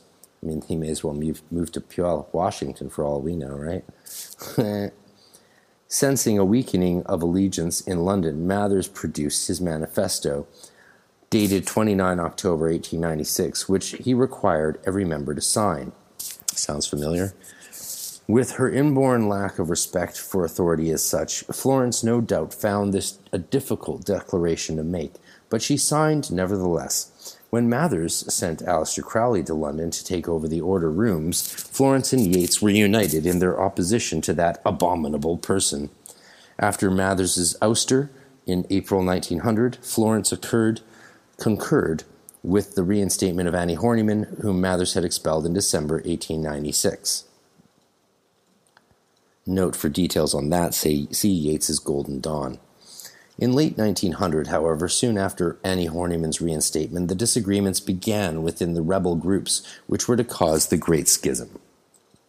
These disagreements came about as a result of Horniman's protestations against Florence Farr's group known as the Sphere, a secret study group within the greater organism of the order. Through the sphere, additional knowledge of the Golden Dawn symbolism was sought by means of astral investigations of the type learned from Mathers at Forest Hill, and not unlike the very techniques used by Yeats, Horniman, Farr, and others to put together the knowledge of the Celtic mysteries. Why the sphere would have should have upset both Yeats and Horniman so profoundly when they themselves were conducting closed, if not exactly sacred, explorations, is not entirely clear. Yeah, why would Florence Farr's sphere group cause a problem when Yeats and Horniman and the rest had a, a Celtic mystery sphere group going on, right? That doesn't make sense. And the reason is it's not true. All of that history is completely false, and unfortunately, Dr. Kalogera only had what she had to go on, and it's not accurate in the least. Nevertheless, in attempting to work out a compromise, Yeats suggested in an unpublished letter dated January 1901 that if Farr could not keep faith by opening her group to all, he would be forced to cease work with her outside the order, on some project which offered her great opportunities, referring, of course, to the Celtic mysteries or perhaps theatrical plays. Professor Harper speculates that the project of which Yeats spoke could have been the Irish National Theatre Society, on which he was then hard at work. But he may well have been referring to another nationalist project, their proposed Celtic Mysteries. Note, note, in a letter to Lady Gregory dated 13th January 1902, Yeats stated that he had done a great deal of work on his magical rites. If Yeats, and this is 1902, so all the stuff we're saying the Celtic Mysteries was done by 1900 or 19, 1898 is obviously garbage. If Yeats was referring to his Celtic Mysteries, as I believe he was, and the work likely was done without Farr's continued collaboration, for Yeats had discovered occult work with her in the Golden Dawn the previous year. Had discontinued occult work with her in the Golden Dawn the previous year. Even if Yeats had been able to continue work with her, it is extremely doubtful that Annie Horniman could have easily have forgiven and forgotten. Oh, Horniman. At any rate, Yeats recognized that Florence Farr's overwatchful individualism posed a real threat to the organic unity of the Order of the Golden Dawn, and perhaps to his Celtic project as well. Certainly, she was unable to comprehend that Yeats was seeking in both what Yeats that Yeats was seeking in both societies not simply an organized mean for experiment and research, but an actual being, an organic life holding within itself the highest life of its members now and in the past. Amen. Note on that, Yeats wrote a thing called Is the Order of the RR AC to Remain a Magical Order? That was a pamphlet. I found actually a first edition of that in Ireland in 2003, and to my everlasting regret, did not buy it at that tiny bookstore where I found it under a shelf. Yeah, that would be worth a small fortune today, but c'est la vie. I was on my honeymoon, so I fucked up big time. I was busy being in love. For six months, that didn't end well. Thus began the end of the two orders, the Celtic and the Hermetic. Eh.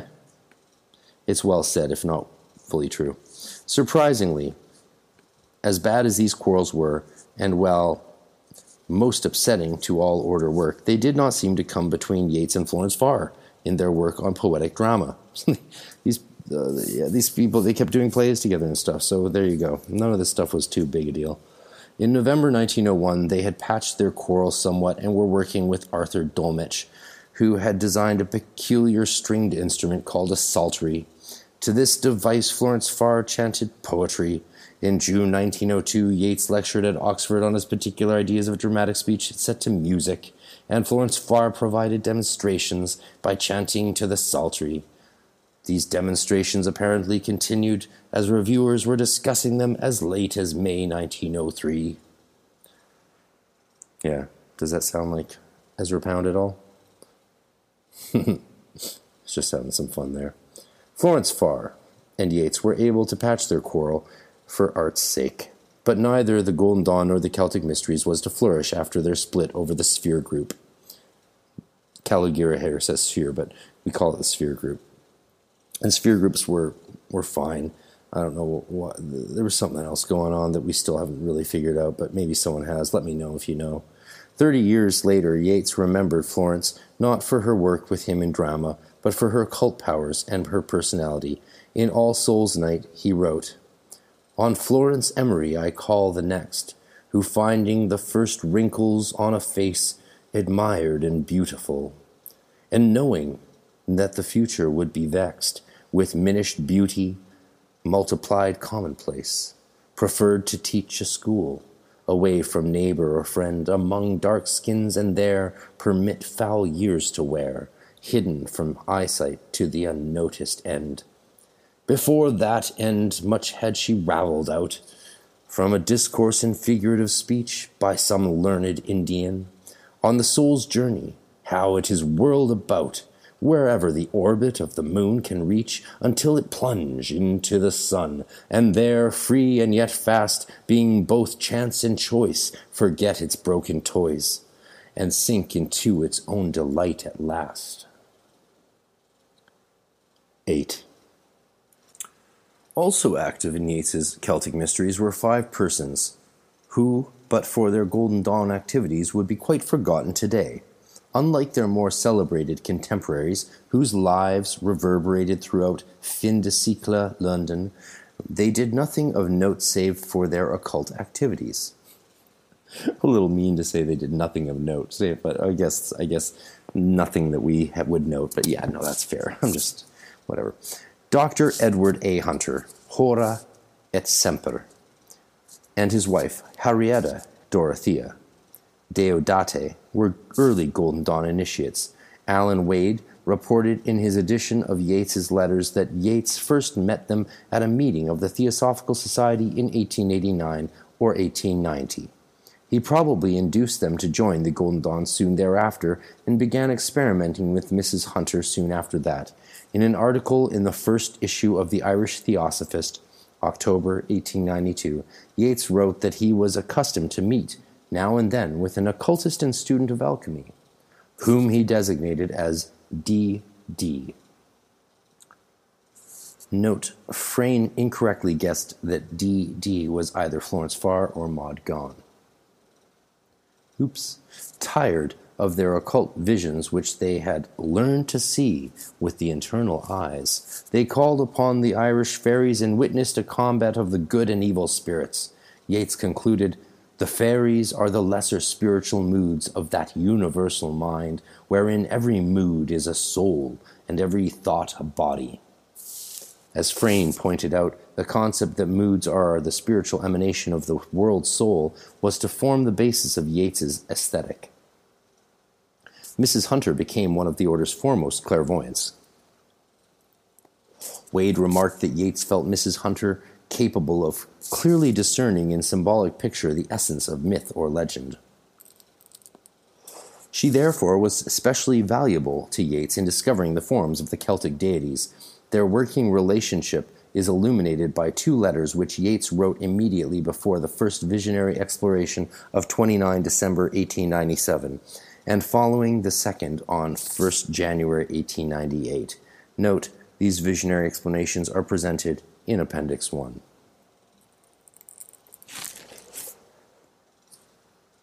Quote, My dear Mrs. Hunter, I am very anxious to consult with you and Mr. Hunter about the divine world in our little scheme, but next Sunday is unfortunately out of the question, as I have to speak at a meeting on that day.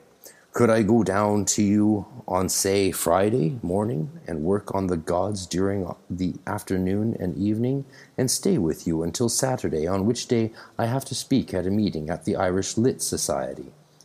I told Miss Briggs our plan, as she is certainly one of the best of our seers, and she said she would like to go out to you, if you would let her, in the evening, and work at some vision of the divine world.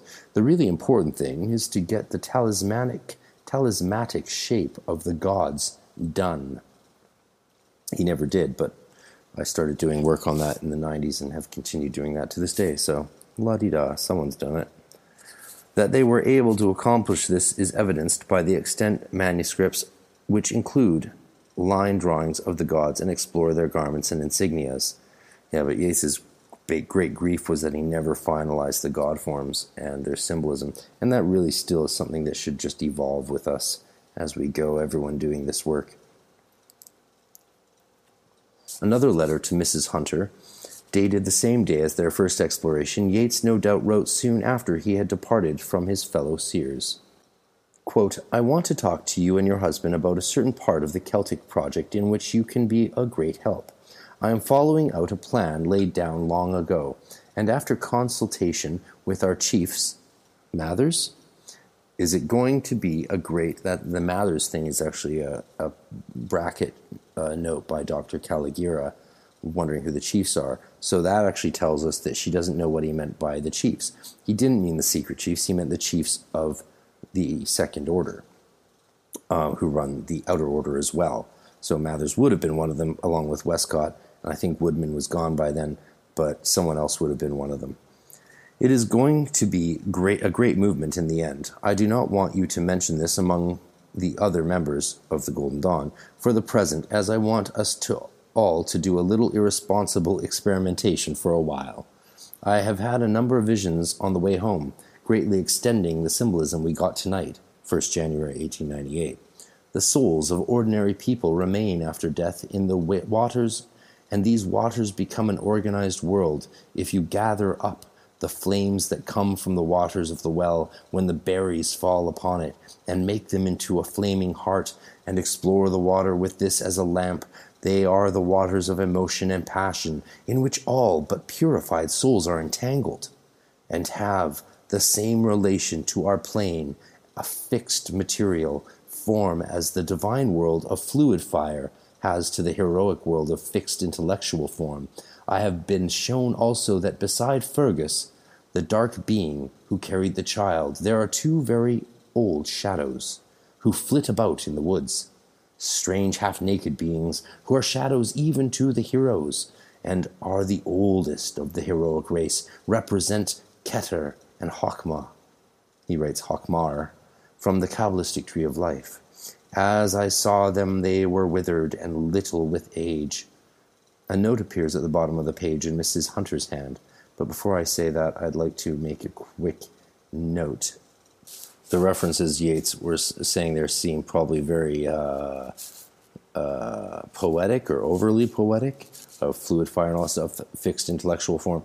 Those are all references to passages in the Kabiric mysteries of the Practicus initiation, as well as in the Philosophus initiation, 3 equals 8 and 4 equals 7.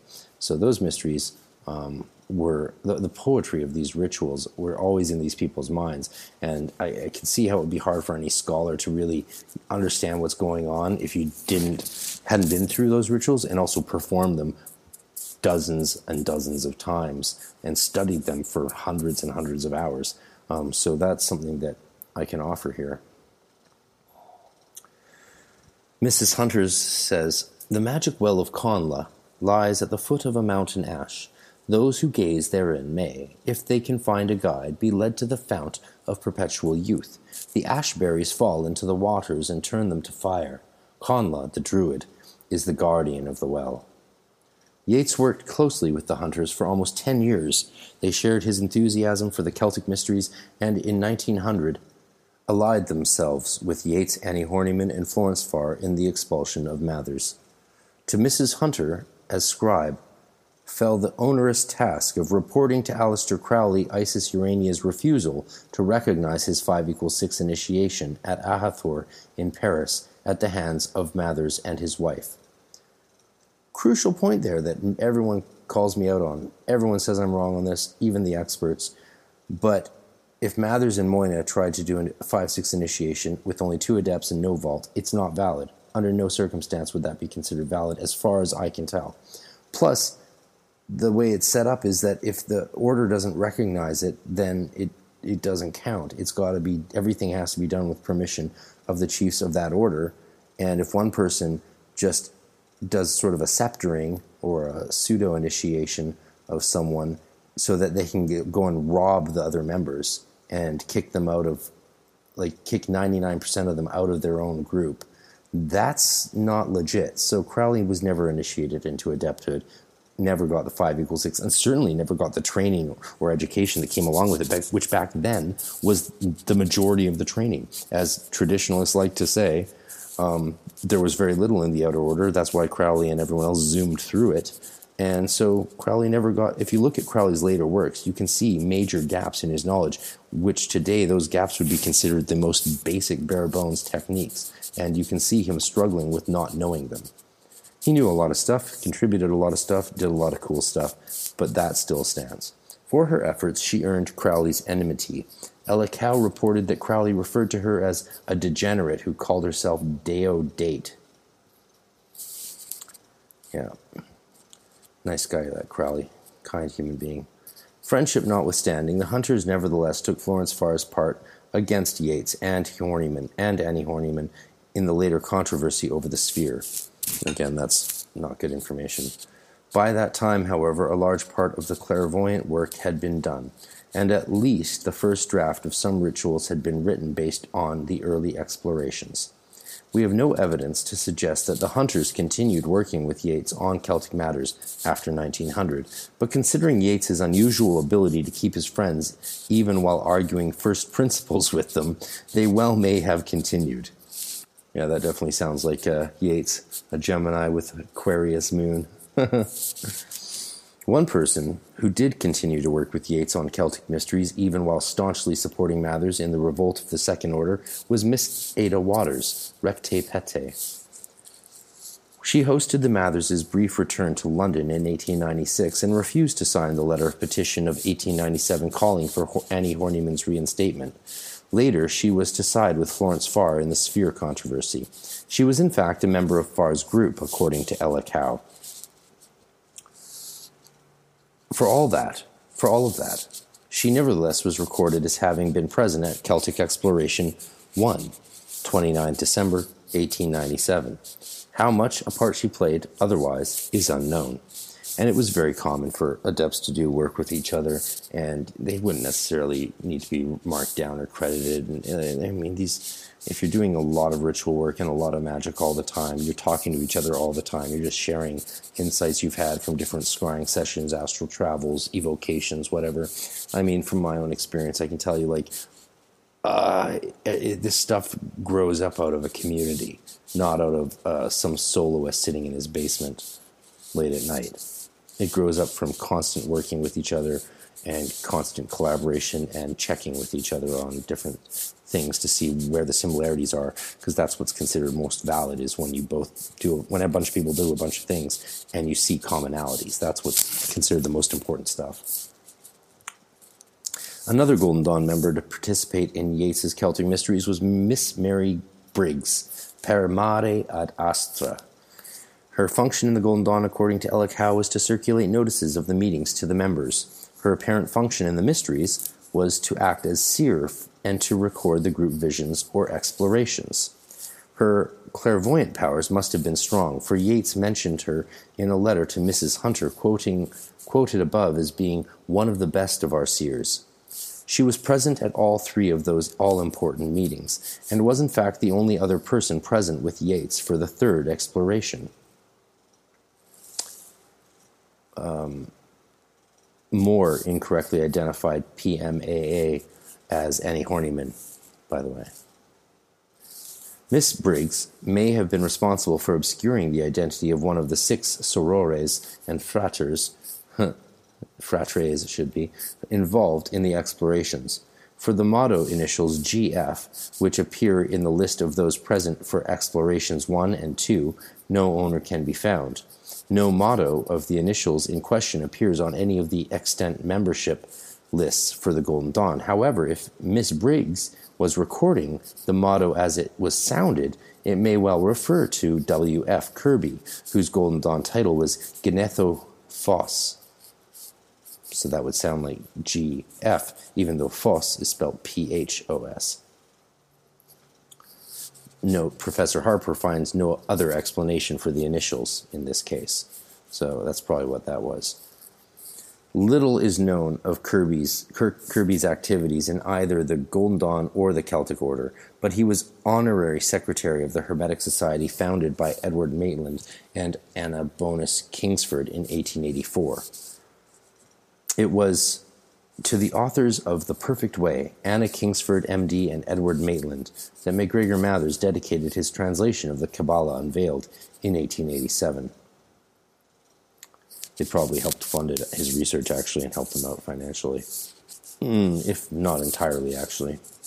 Can you imagine if MacGregor Mathers could have made money just having a podcast, being all like bombastic at times and then like radically mystical and all queer at other times? Like just a total character, man.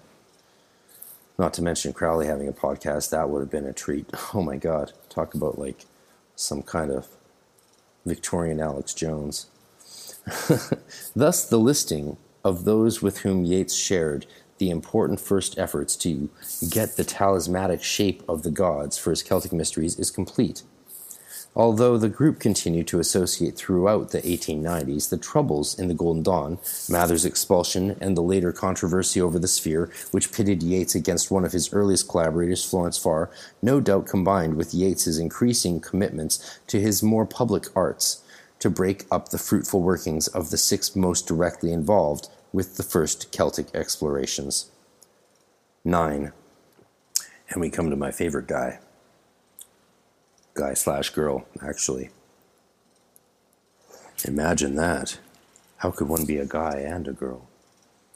The fever of Celtic esotericism burned high in William Sharp, 1855 to 1905, who after 1893 wrote also under the pseudonym of Fiona Macleod.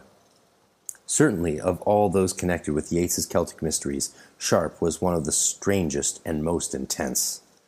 Second only to Mathers in the instability of his personality, though not a member of the Golden Dawn, Sharp was, however, far more productive from a literary standpoint, and for all of Mathers' posing, more Celtic. it was Sharp's writings that gave Yeats and his collaborators much of their nomenclature.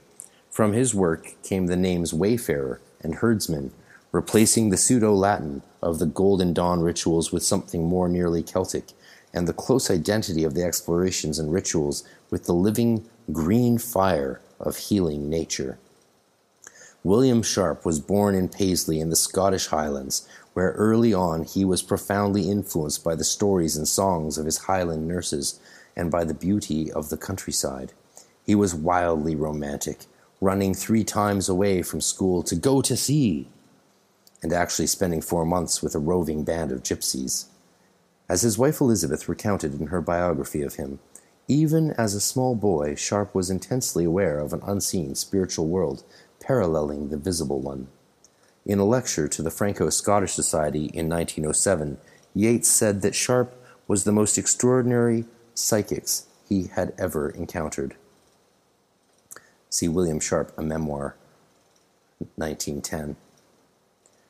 Together, they engaged in psychic experimentation, which eventually resulted in a nervous breakdown for Sharp. Yep. As Elizabeth reported, the prolonged strain of the heavy dual work, as Fiona Macleod, added to by an eager experimentation with certain psychic phenomenon with which he had long been familiar but wished further to investigate, efforts in which at times he and Mr. W. B. Yeats collaborated began to tell heavily on him, and to produce very disquieting symptoms of nervous collapse. Perhaps if Sharp had been a member of the Golden Dawn, he would have learned the safeguards taught by Mathers to avert the ill side effects of visionary experiments. Sharp put himself under a further strain writing as Fiona Macleod. More than just a literary pseudonym, she was closer, in fact, to being a secondary personality. Sharp even took to signing letters to his wife with the amalgam Wilfion. The inspiration for this personality evidently came from a friend who in 1890 stood as a symbol of the heroic women of Greek and Celtic days, who unlocked new doors in him and put him in touch with ancestral memories. From then on, Sharp began a new style of writing, much in contrast to the highly regarded works of literary and art criticism which he had hitherto produced. The works of Fiona Macleod, mystical, romantic, but sometimes vague and diffuse, were written in a trance like state and were in fact often merely records of visionary experiences. In a letter to a fan who had guessed the well kept secret of Fiona's true identity, Sharp wrote that as Fiona, Note um, quickly uh, Yeats suspected Macleod's true identity, but his suspicion was not confirmed until after Sharp's death. So the whole time that Yeats was being influenced by Fiona Macleod's writing for the Celtic Mysteries, while doing ritual work with Sharp for the Celtic Mysteries, he had no idea that they were the same person. That's intense. Sharp wrote to this fan I can write out of my heart in a way I could not do as William Sharp, and indeed I could not do so if I were the woman Fiona Macleod is supposed to be, unless veiled in scrupulous anonymity. This rapt sense of oneness with nature is this cosmic ecstasy and elation, this wayfaring along the extreme verges of the common world, all this is so wrought up with the romance of life that I could not bring myself to express by my outer self, insistent and tyrannical as that need is.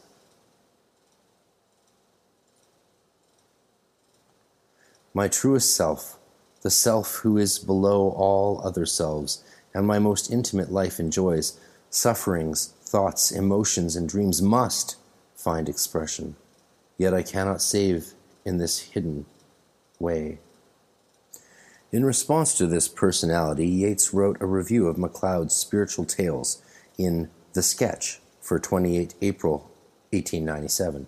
He spoke of the curious, mysterious, childlike voice of her stories, so full of spiritual enthusiasm, and her absolute identity of nature with the creatures of the winds and waters of the world, and the emotions of the peasants he felt that she had the keys of those gates of the primeval world which shut behind more successful races when they plunged into material progress.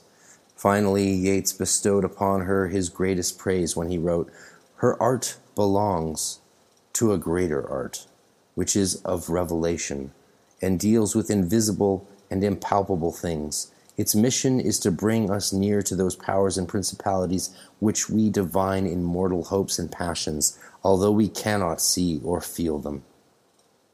Yeats recognized Macleod as a fellow quester, wayfaring along the extreme verges of the common world, in search of the spiritual insight to be found in Celtic myth.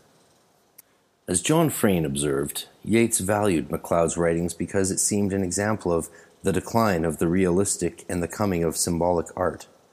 Furthermore, as she was a Scottish Celt, her work proved the universality of the Celtic spiritualism which Yeats valued above all, and as he hoped to engulf the world of Saxon materialism in a sea of Irish, Welsh, Scottish, and Bretonic culture.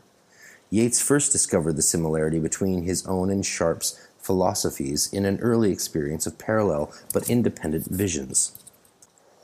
Yeats told in his memoirs of an extraordinary vision he received by evoking lunar powers while visiting with Edward Martyn in the summer of 1896. He saw a centaur and a naked woman shooting an arrow at a star. Later, Yeats discovered a story of MacLeod's entitled The Archer, which recounted a vision of a similar scene. Her story had been written before Sharp had heard of Yeats's own vision, which the latter recounted in a letter to Sharp dated August 1896.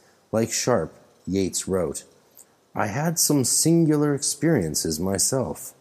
I invoked one night the spirits of the moon and saw between sleep and waking a beautiful woman firing an arrow among the stars. That night she appeared to Symons, who is staying here and so impressed him that he wrote a poem on her, the only one he ever wrote to a dream, calling her the fountain of all song, or some such phrase. She was the symbolic Diana. I invoked a different spirit another night, and it appeared in dreams to an old French count who was staying here, and was like Symons ignorant ignorant of my invocations. He locked his door to try to keep it out. awesome. Yeats was doing an invocation relevant to what his buddy dreamed in the other room, and his buddy then went and wrote a poem about it. Showed it to Yeats, and he's like, "Whoa!" Fiona later wrote to Yeats about the archer. In a vague way, I realize that something of tremendous moment is being matured just now. We are on the verge of vitally important developments, and all the heart, all the brain of the Celtic races shall be stirred we shall perish, you and I, and all who fight under the lifting of the sunbeam. But we shall pioneer a wonderful marvel out of new life for humanity. Whew. And there you have it. Magic. At the time, deeply engrossed in the Golden Dawn and Celtic mysteries, Yeats must have felt strongly the necessity of Sharp's collaboration in his Celtic ventures. He was collecting all the best seers he could find, and a late incident (1897) must have convinced him of Sharp's psychic powers. While both were visiting Tullyra Castle, Yeats was able to produce visions in Sharp merely by psychic suggestion. Quote, when I walked with him, I would say in my own mind, When we come to the third bush, let us say a red spirit will rush out of it. We would come to the bush, and he would say, some red thing has come out of the bush. Despite Sharp's obvious value to the exploration of the Celtic mysteries, however, we have no direct evidence that he ever participated in more specific activities such as trying to get the talismanic shapes of the gods or formulating the actual rites. In fact, Yeats seemed rather to have had a difficult time enlisting either Sharp or Fiona in his scheme directly, because he thought they were two different people. His letters spoke hopefully of collaboration. Can you imagine William Sharp's getting letters from Yeats under two different names, appealing for the same thing, and having to reply back in two different voices? yeah. Fun times. What you could do before Google search. Early in 1897, Yeats wrote to Fiona from Paris, where he was visiting with the Matherses, that he was trying to start a Celtic society in that city. He said, I have some hopes that Mr. Sharp will come to Paris on his way back to England. I have much to talk over with him. I am feeling more and more every day that our Celtic movement is approaching a new phase. Our instrument is sufficiently prepared as far as Ireland is concerned, but the people are less so, and they can only be stirred by the imagination of a very few acting on all. Sharp did not visit Paris for two years. However, in an unpublished letter to Yeats, dated 29th May 1899, Vestigia, Mrs. Mathers wrote, We have been much delighted to meet William Sharp, who was over here. It is impossible to say how much we liked him. We felt greatly in sympathy. He is a very remarkable being, I think in every respect, and so strangely psychic. That's super cool.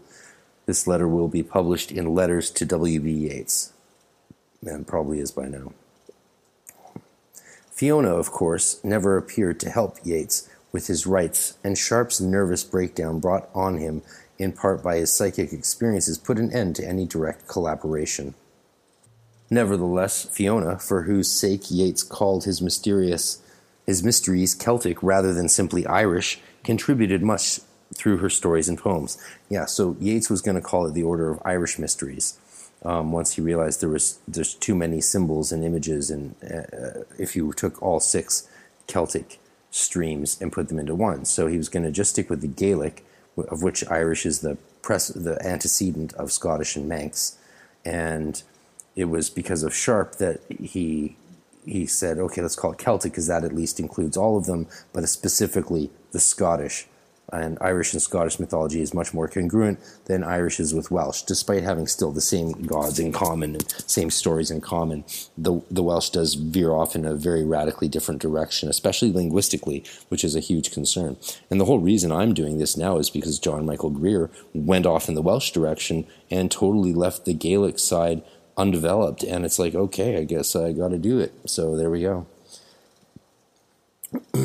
in june 1898 yeats wrote to her of having read green fire which he thought too self-consciously picturesque however he found that the atmosphere and the romance of much of it of the herdsman in part in particular haunts me ever since i laid it down in november 1901 he wrote i like your verses on Murias and like them better perhaps because of the curious coincidence that I did in summer verses about lovers wandering in long forgotten Murias.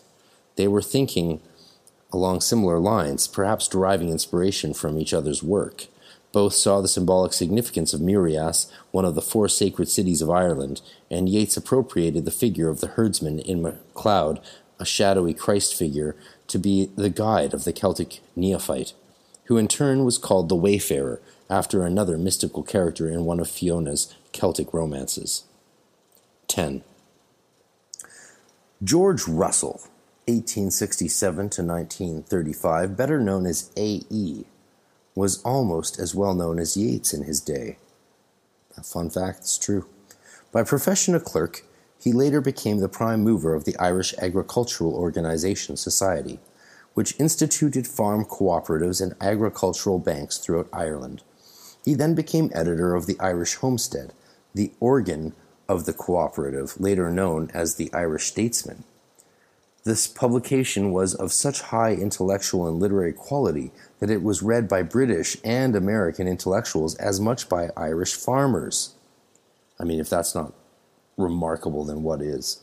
A.E.'s contributions to the political and economic life of Ireland were so valued that he was awarded honorary degrees from Yale University, 1928, and Dublin University, 1929.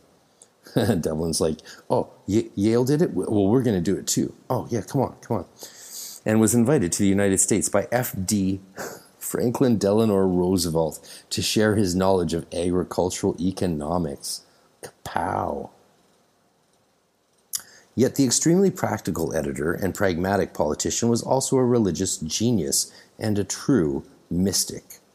The fluidic world, as Yeats once wrote, flowed before him in images and visions which obscured the phenomenal universe. Memoirs. In art school in Dublin, where Yeats and A.E. met in their late teens, A.E. would ignore the class model to paint the images which rose before his eyes. He had been experiencing visions since childhood. His world was as peopled by dazzling godlike beings as MacGregor Mathers was haunted by phantoms in later years. Throughout a lifelong friendship, the profound yet subtle effect which A.E. had upon Yeats was to convince him by example of the utter reality of the unseen world and its ultimate accessibility. I love that, like, this guy who got honorary doctorates and invited to meet Roosevelt because of his work in agriculture and farming and, and, and all of and politics, was the one who perhaps most profoundly convinced Yeats of an unseen reality that we could tap into. That's pretty that's pretty hardcore. While Mathers proclaimed that there was no part of him that was not of the gods, A.E.'s life was itself an illustration of the divinity in man. So I like that A.E.'s uh, influence in the Celtic mysteries is one that brings us back into matter, into an embodiment, God as nature, the divine realm as material. That's something I've always really loved about this since reading all this stuff when I was a teen. Um, I've always liked spirit and matter more than the idea that the world's evil and we need to hurry up and get on to the next life by being morally pure in this one. In AE, Yeats discovered an ally for his secret thought, as antagonistic to the views of the materialist as he. Ellmann went so far as to say that for the young Yeats, Russell was a godsend. They plunged into occult study together and in 1885 founded the Dublin Hermetic Society to discuss theosophy, esotericism, and magic. This is before the Golden Dawn. And you can read about more about that in The Man and the Masks. They, in AE, Yeats found also someone as interested in the folklore of the Irish peasants as he was, but perhaps for a different reason. Together they wandered, the Irish countryside collecting tales. A.E. found the mountains dense with fiery forms and awful and awful as Sinai. He brooded over the mounds which are all that remain of the duns in which the early Gaels lived, and they arose again before his eyes, so that he looked on what seemed an earlier civilization. Reference there, George Russell, A.E., The Candle of Vision, London, Macmillan, 1918, is a great book. Unlike Yeats, A.E. was able to see in waking visions the ancient races dressed in homespun, cutting their meat with knives and lifting it to their lips with their fingers. Such visions, A.E. believed, were not mere imagination, but were evoked out of vaster memory than the personal, a belief Yeats shared. Contact with the earth, in this way, would bring the ancient joy to the soul in its journey back to the light from which all had its birth. So we return to the spiritual divine light through the world. I wonder if that makes sense to any of you Kabbalists out there, especially when you consider the fact that Malkut is in Keter as Keter's in Malkut. So we know Keter through Malkut, and we know the the true essence of the kingdom is something we know through Kether. And the true essence of Kether, the infinite divine light and all that is beyond, is something we best know through the kingdom. That's why we need to treat this world better, people, right? Let's get our shit together. The chief element of AE's mysticism was its universality, and its one goal was spiritual union with the Absolute. Yeats found much to dispute in AE's philosophy, he complained that to A.E.'s religious genius, all souls are of equal value. The queen is not more than an apple woman. Yeats, in contrast, was seeking to discover that which distinguished each person from every other person. This is a typical uh, Aristotelian versus Platonic argument here. Um, Yeats being more Aristotelian and A.E. being more Platonic but neither being correct if you know philosophy very well. It's not about that. It's about a dialectic between the two. But let's fuck that. I'm not going to get into that. Furthermore, AE was seeking oracles of universal wisdom which would transcend time and nationality. As AE said in The Candle of Vision, one of the many books he wrote attempting to explain his vision and inspire others to develop their own talents Quote, Whether they are Syrian, Greek, Egyptian, or Hindu, the writers of the sacred books seem to me as men who had all gazed upon the same august vision and reported of the same divinity. Even in our own Gaelic wonder, tales, I often find a vision which is, I think, authentic, and we can, I believe, learn from these voyages to the heaven world more of the geography of the Spirit than many mansions in the being of the Father than we can from the greatest of our sightless philosophers.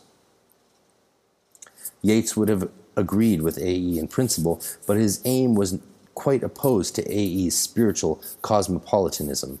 While A.E.'s goal was spiritual, Yeats's was always artistic.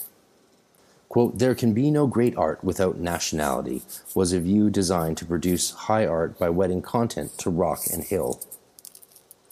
Some of this, I think, a lot of it had to do with Yeats constantly trying to uh, appeal and win over Maud Gonne and her nationalism, but also a lot of it was to do with like this is something we always forget when it comes to the discussions of nationalism in Yeats is these Irish people were being fucked over so hard you can't even imagine, and the traces of it you could see still in modern day North North in Belfast when I was living in West Belfast. Man, I was living on the Falls like that show named after falls. I was living right at the falls in Broadway and working at the Cultúrlann and doing all, meeting everyone. And uh, I, you know, this stuff's real. These people were really badly treated. I met people with half their faces still blown off because the, they were making a bomb to avenge their sister who got raped and her throat slit by British soldiers in an alley trying to come home safely one night, but didn't have her ID at a checkpoint, so they just murdered her and raped her. Like this stuff is really, really real, and it's still alive and in people's memories today. So you go into a foreign country. Mm-hmm,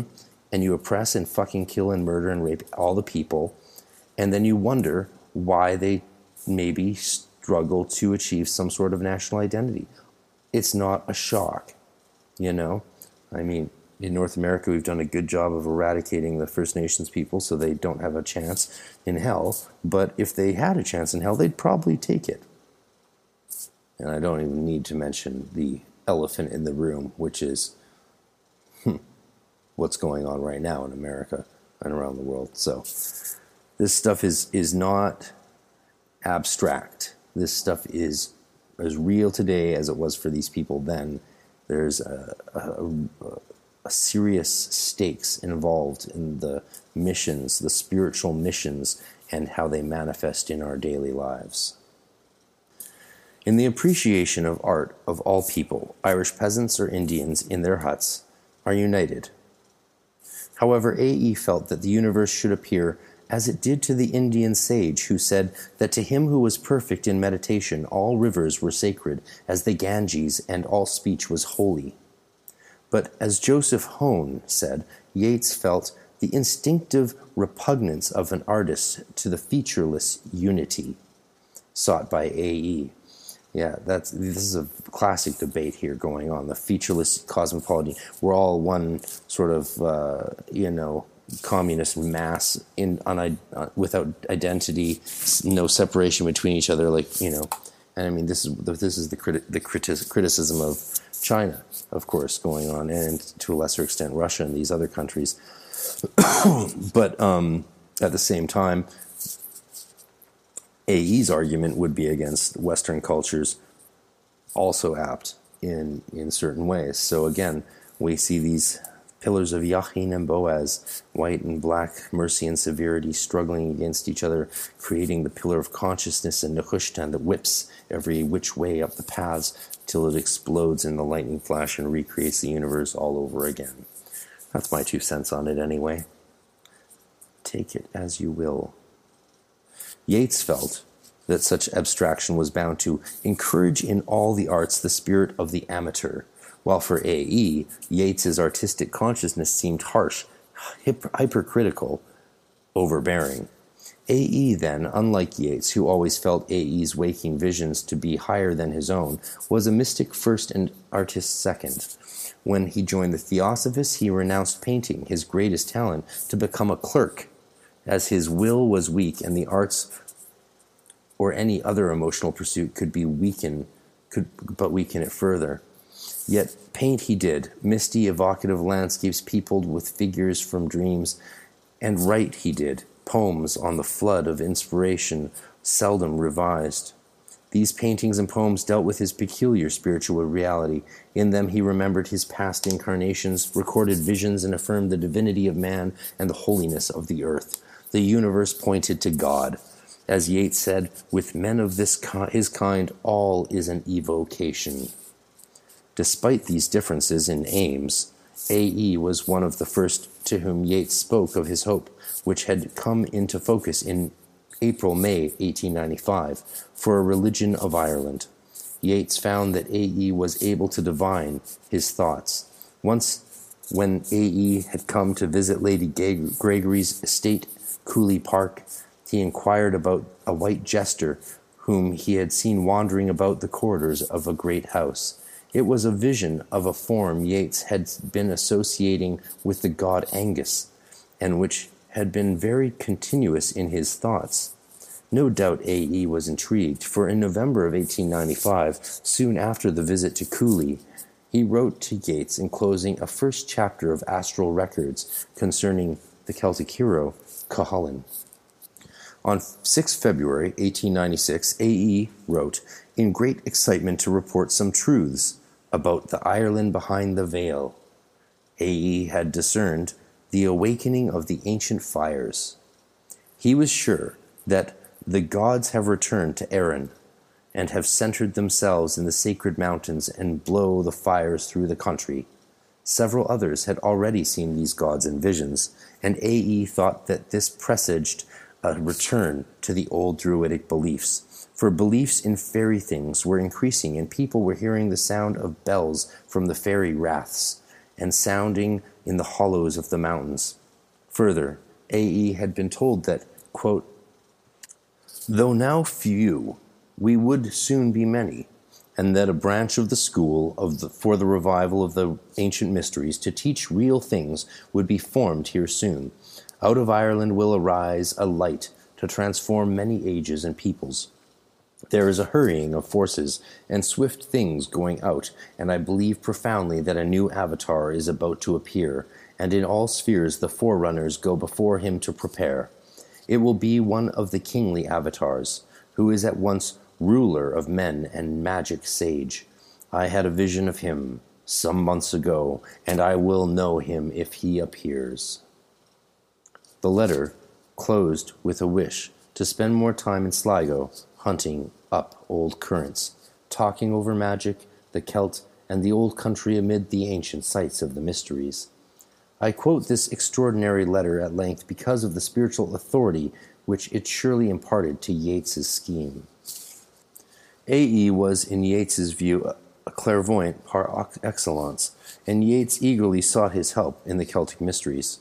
So great was Yeats's enthusiasm that late in 1897, A.E. wrote of it to another Celtic mystic, Fiona Macleod, William Sharp. My friend Willie Yeats has just come by me wrapped in a fairy whirlwind. His mouth speaking great things, he talked much revivifying the Druidic mysteries, and vaguely spoke of Scotland and you. These stirring ideas of his are in such a blaze of light that, but for the inspiration of a presence always full of enthusiasm, I would get no ideas at all from him. Note, in 1933, A.E. still hoped that the Avatar would appear. He published a book, The Avatars, a futurist fantasy, New York, Macmillan, 1933, dedicated to Yeats, in which he described two semi divine beings who had returned to nature in order that the Great Mother could restore their lost likeness in soul and body to the ancestral beauty. In this work, A.E. commented that the mystic paganism of the Celtic poets was not simply a protest directed against mechanical life, but an expression of the soul's desire to live amid its spiritual affinities. In saying that, the very names they use, the names of the ancient gods and heroes, have a power of evocation. A.E. indicated how well he understood Yeats's hope for the Celtic mysteries. On 22nd January 1898, when he reported to A.E. that he was deep in Celtic mysticism and that it was forming an elaborate vision, he stated that his plan to take Maud Gonne to some country place in Ireland to get as you do the forms of the gods and spirits and to get sacred earth for our evocations.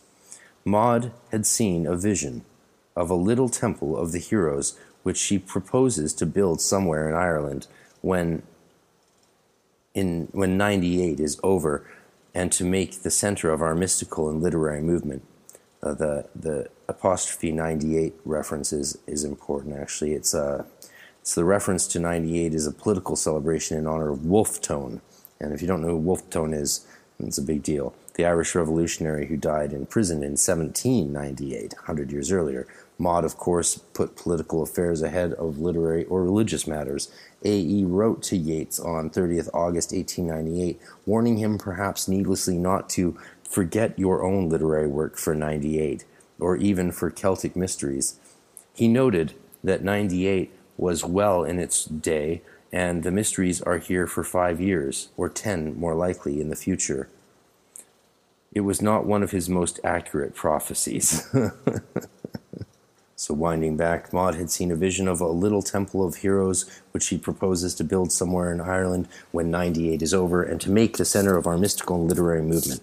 Yeats expressed the desire to go somewhere where you are so that they could all work together on the mysteries. Yet Yeats's effort to enlist AE's help in formulating the Celtic mystery rituals must not have met with complete success. AE's mysticism was far too cosmopolitan to want to rest very long in one mythology. In a letter dated 3rd April mm, 1897, AE complained, I'm afraid it would be a futile task for me to try consciously for the Celtic traditional feeling. A certain spirit of it I have, but I am not Celtic inside, not for many lives. Such a demur from the greatest visionary in all of Ireland must have disappointed Yeats greatly, but he did not give up trying to lure A.E. into his plans. A year later, in late March 1898, Yeats wrote that he had bought O'Curry's manuscript materials and Manners and Customs, as well as The Migration of Symbol, to help us over the Celtic order. Then he spoke of a message to a number to number the people of God, which was an appeal to AE to help in that systematization which you so dislike. Clearly, Yeats was enlisting the gods to obtain AE's assistance. Hmm, awesome. How successful Yeats was is difficult to assess. AE was never a member of the Golden Dawn and apparently did not participate in any of the group vision sessions of 1897 to 1898, which seem to have formed the basis for understanding the shape and meaning of the gods. AE had no need of group sessions to stimulate his third eye, and probably perform better alone anyway. Furthermore, AE did not hold with the sort of experimentation in magic which so delighted Yeats. He felt that nothing should obscure the prime goal of mystical union with the Absolute, which for AE meant perfection. Note, in a letter to Madame Blavatsky dated 6 November 1888, AE warned prophetically against the almost certain degeneration of any society or sect formed by mortal hands. If mortal, mortal was imperfect, he noted by way of contrast, by perfect I mean union with the Absolute. Nevertheless, Yeats continued to correspond with AE about the meanings of visions and symbols. In a letter dated 27 August 1899, date is a question there actually, Yeats said, If you can call up the white fool and have the time, I wish you could make a sketch of him, for Dalua seems to be becoming important to us. Angus is the most curious of all the gods. He seems both Hermes and Dionysus. He had some part, perhaps, in all enthusiasm. I think his white fool is going to give me a couple of lines in the shadowy waters. The application of the visions and symbols had shifted. They were now being amalgamated into symbolic literature. In this letter, Yeats makes no mention of Celtic mysteries in connection with the White Fool who had first appeared to A.E. at Coole Park, Park four years before. The influence of A.E., who was himself one of the major figures of the Celtic revival, which is not the same as Celtic mysteries, that's the cultural revival, the Celtic twilight that was actually happening and quite noticeable in Ireland upon Yeats's Celtic mysteries was great, but is so difficult to pinpoint. Yeats felt that A.E. had within him the vast and vague extravagance that lies at the bottom of the Celtic heart. Often, A.E.'s visions are found transmuted and absorbed into the mysteries, and the stories that A.E. gleaned from the peasants who would speak to none but him are found throughout Yeats's work, particularly in the folklore collections. Perhaps A.E.'s effect on Yeats was similar to Mary Battle's, but in a far greater degree. The glorious invisible world was real to them. It became real for Yeats also. And that is the end of the dissertation, um, except for the appendices and introduction to the appendices. The conclusion of the appendices I covered and have on this podcast as an addendum to my Pantheacon lecture in February 2020. that was a great success. And I thank Pantheacon everyone for being there and all the developments that have happened since then to everyone supporting my work. You can go to my websites and donate and support through a donation button. Just check out hermeticmysteryschool.com, hermeticspiritualdirection.com, or orderofcelticmysteries.com. Slanga Fulmahara, Ta Tusa Gahintach. And great thanks to Dr. Kalogera for putting this work together. For without it, this would not be possible since there was no way to spend the time necessarily to get access to the documents at the National Library and all these other places to put together this order into creation. And thanks to Eric V. Cisco for sending me the dissertation in the first place several years ago after he attended my many lectures back in the late 90s in the GD. Hermetic Science Enterprises is a publishing company based in Scotland, UK, that specializes in Western esoteric printed literature as well as educational videos. With various imprints under its belt, its roster consists of grimoire tradition literature, alchemical works, Golden Dawn tradition books, and the several texts and videos originally belonging to the philosophers of nature. Besides its downloadable videos and standard hardcover edition books, Hermetic Science Enterprises also produces beautiful and precious limited fine edition books that are true pieces of art. For more information to order any of its products, please visit www.hermeticscienceenterprises.co.uk. That's hermeticscienceenterprises.co.uk.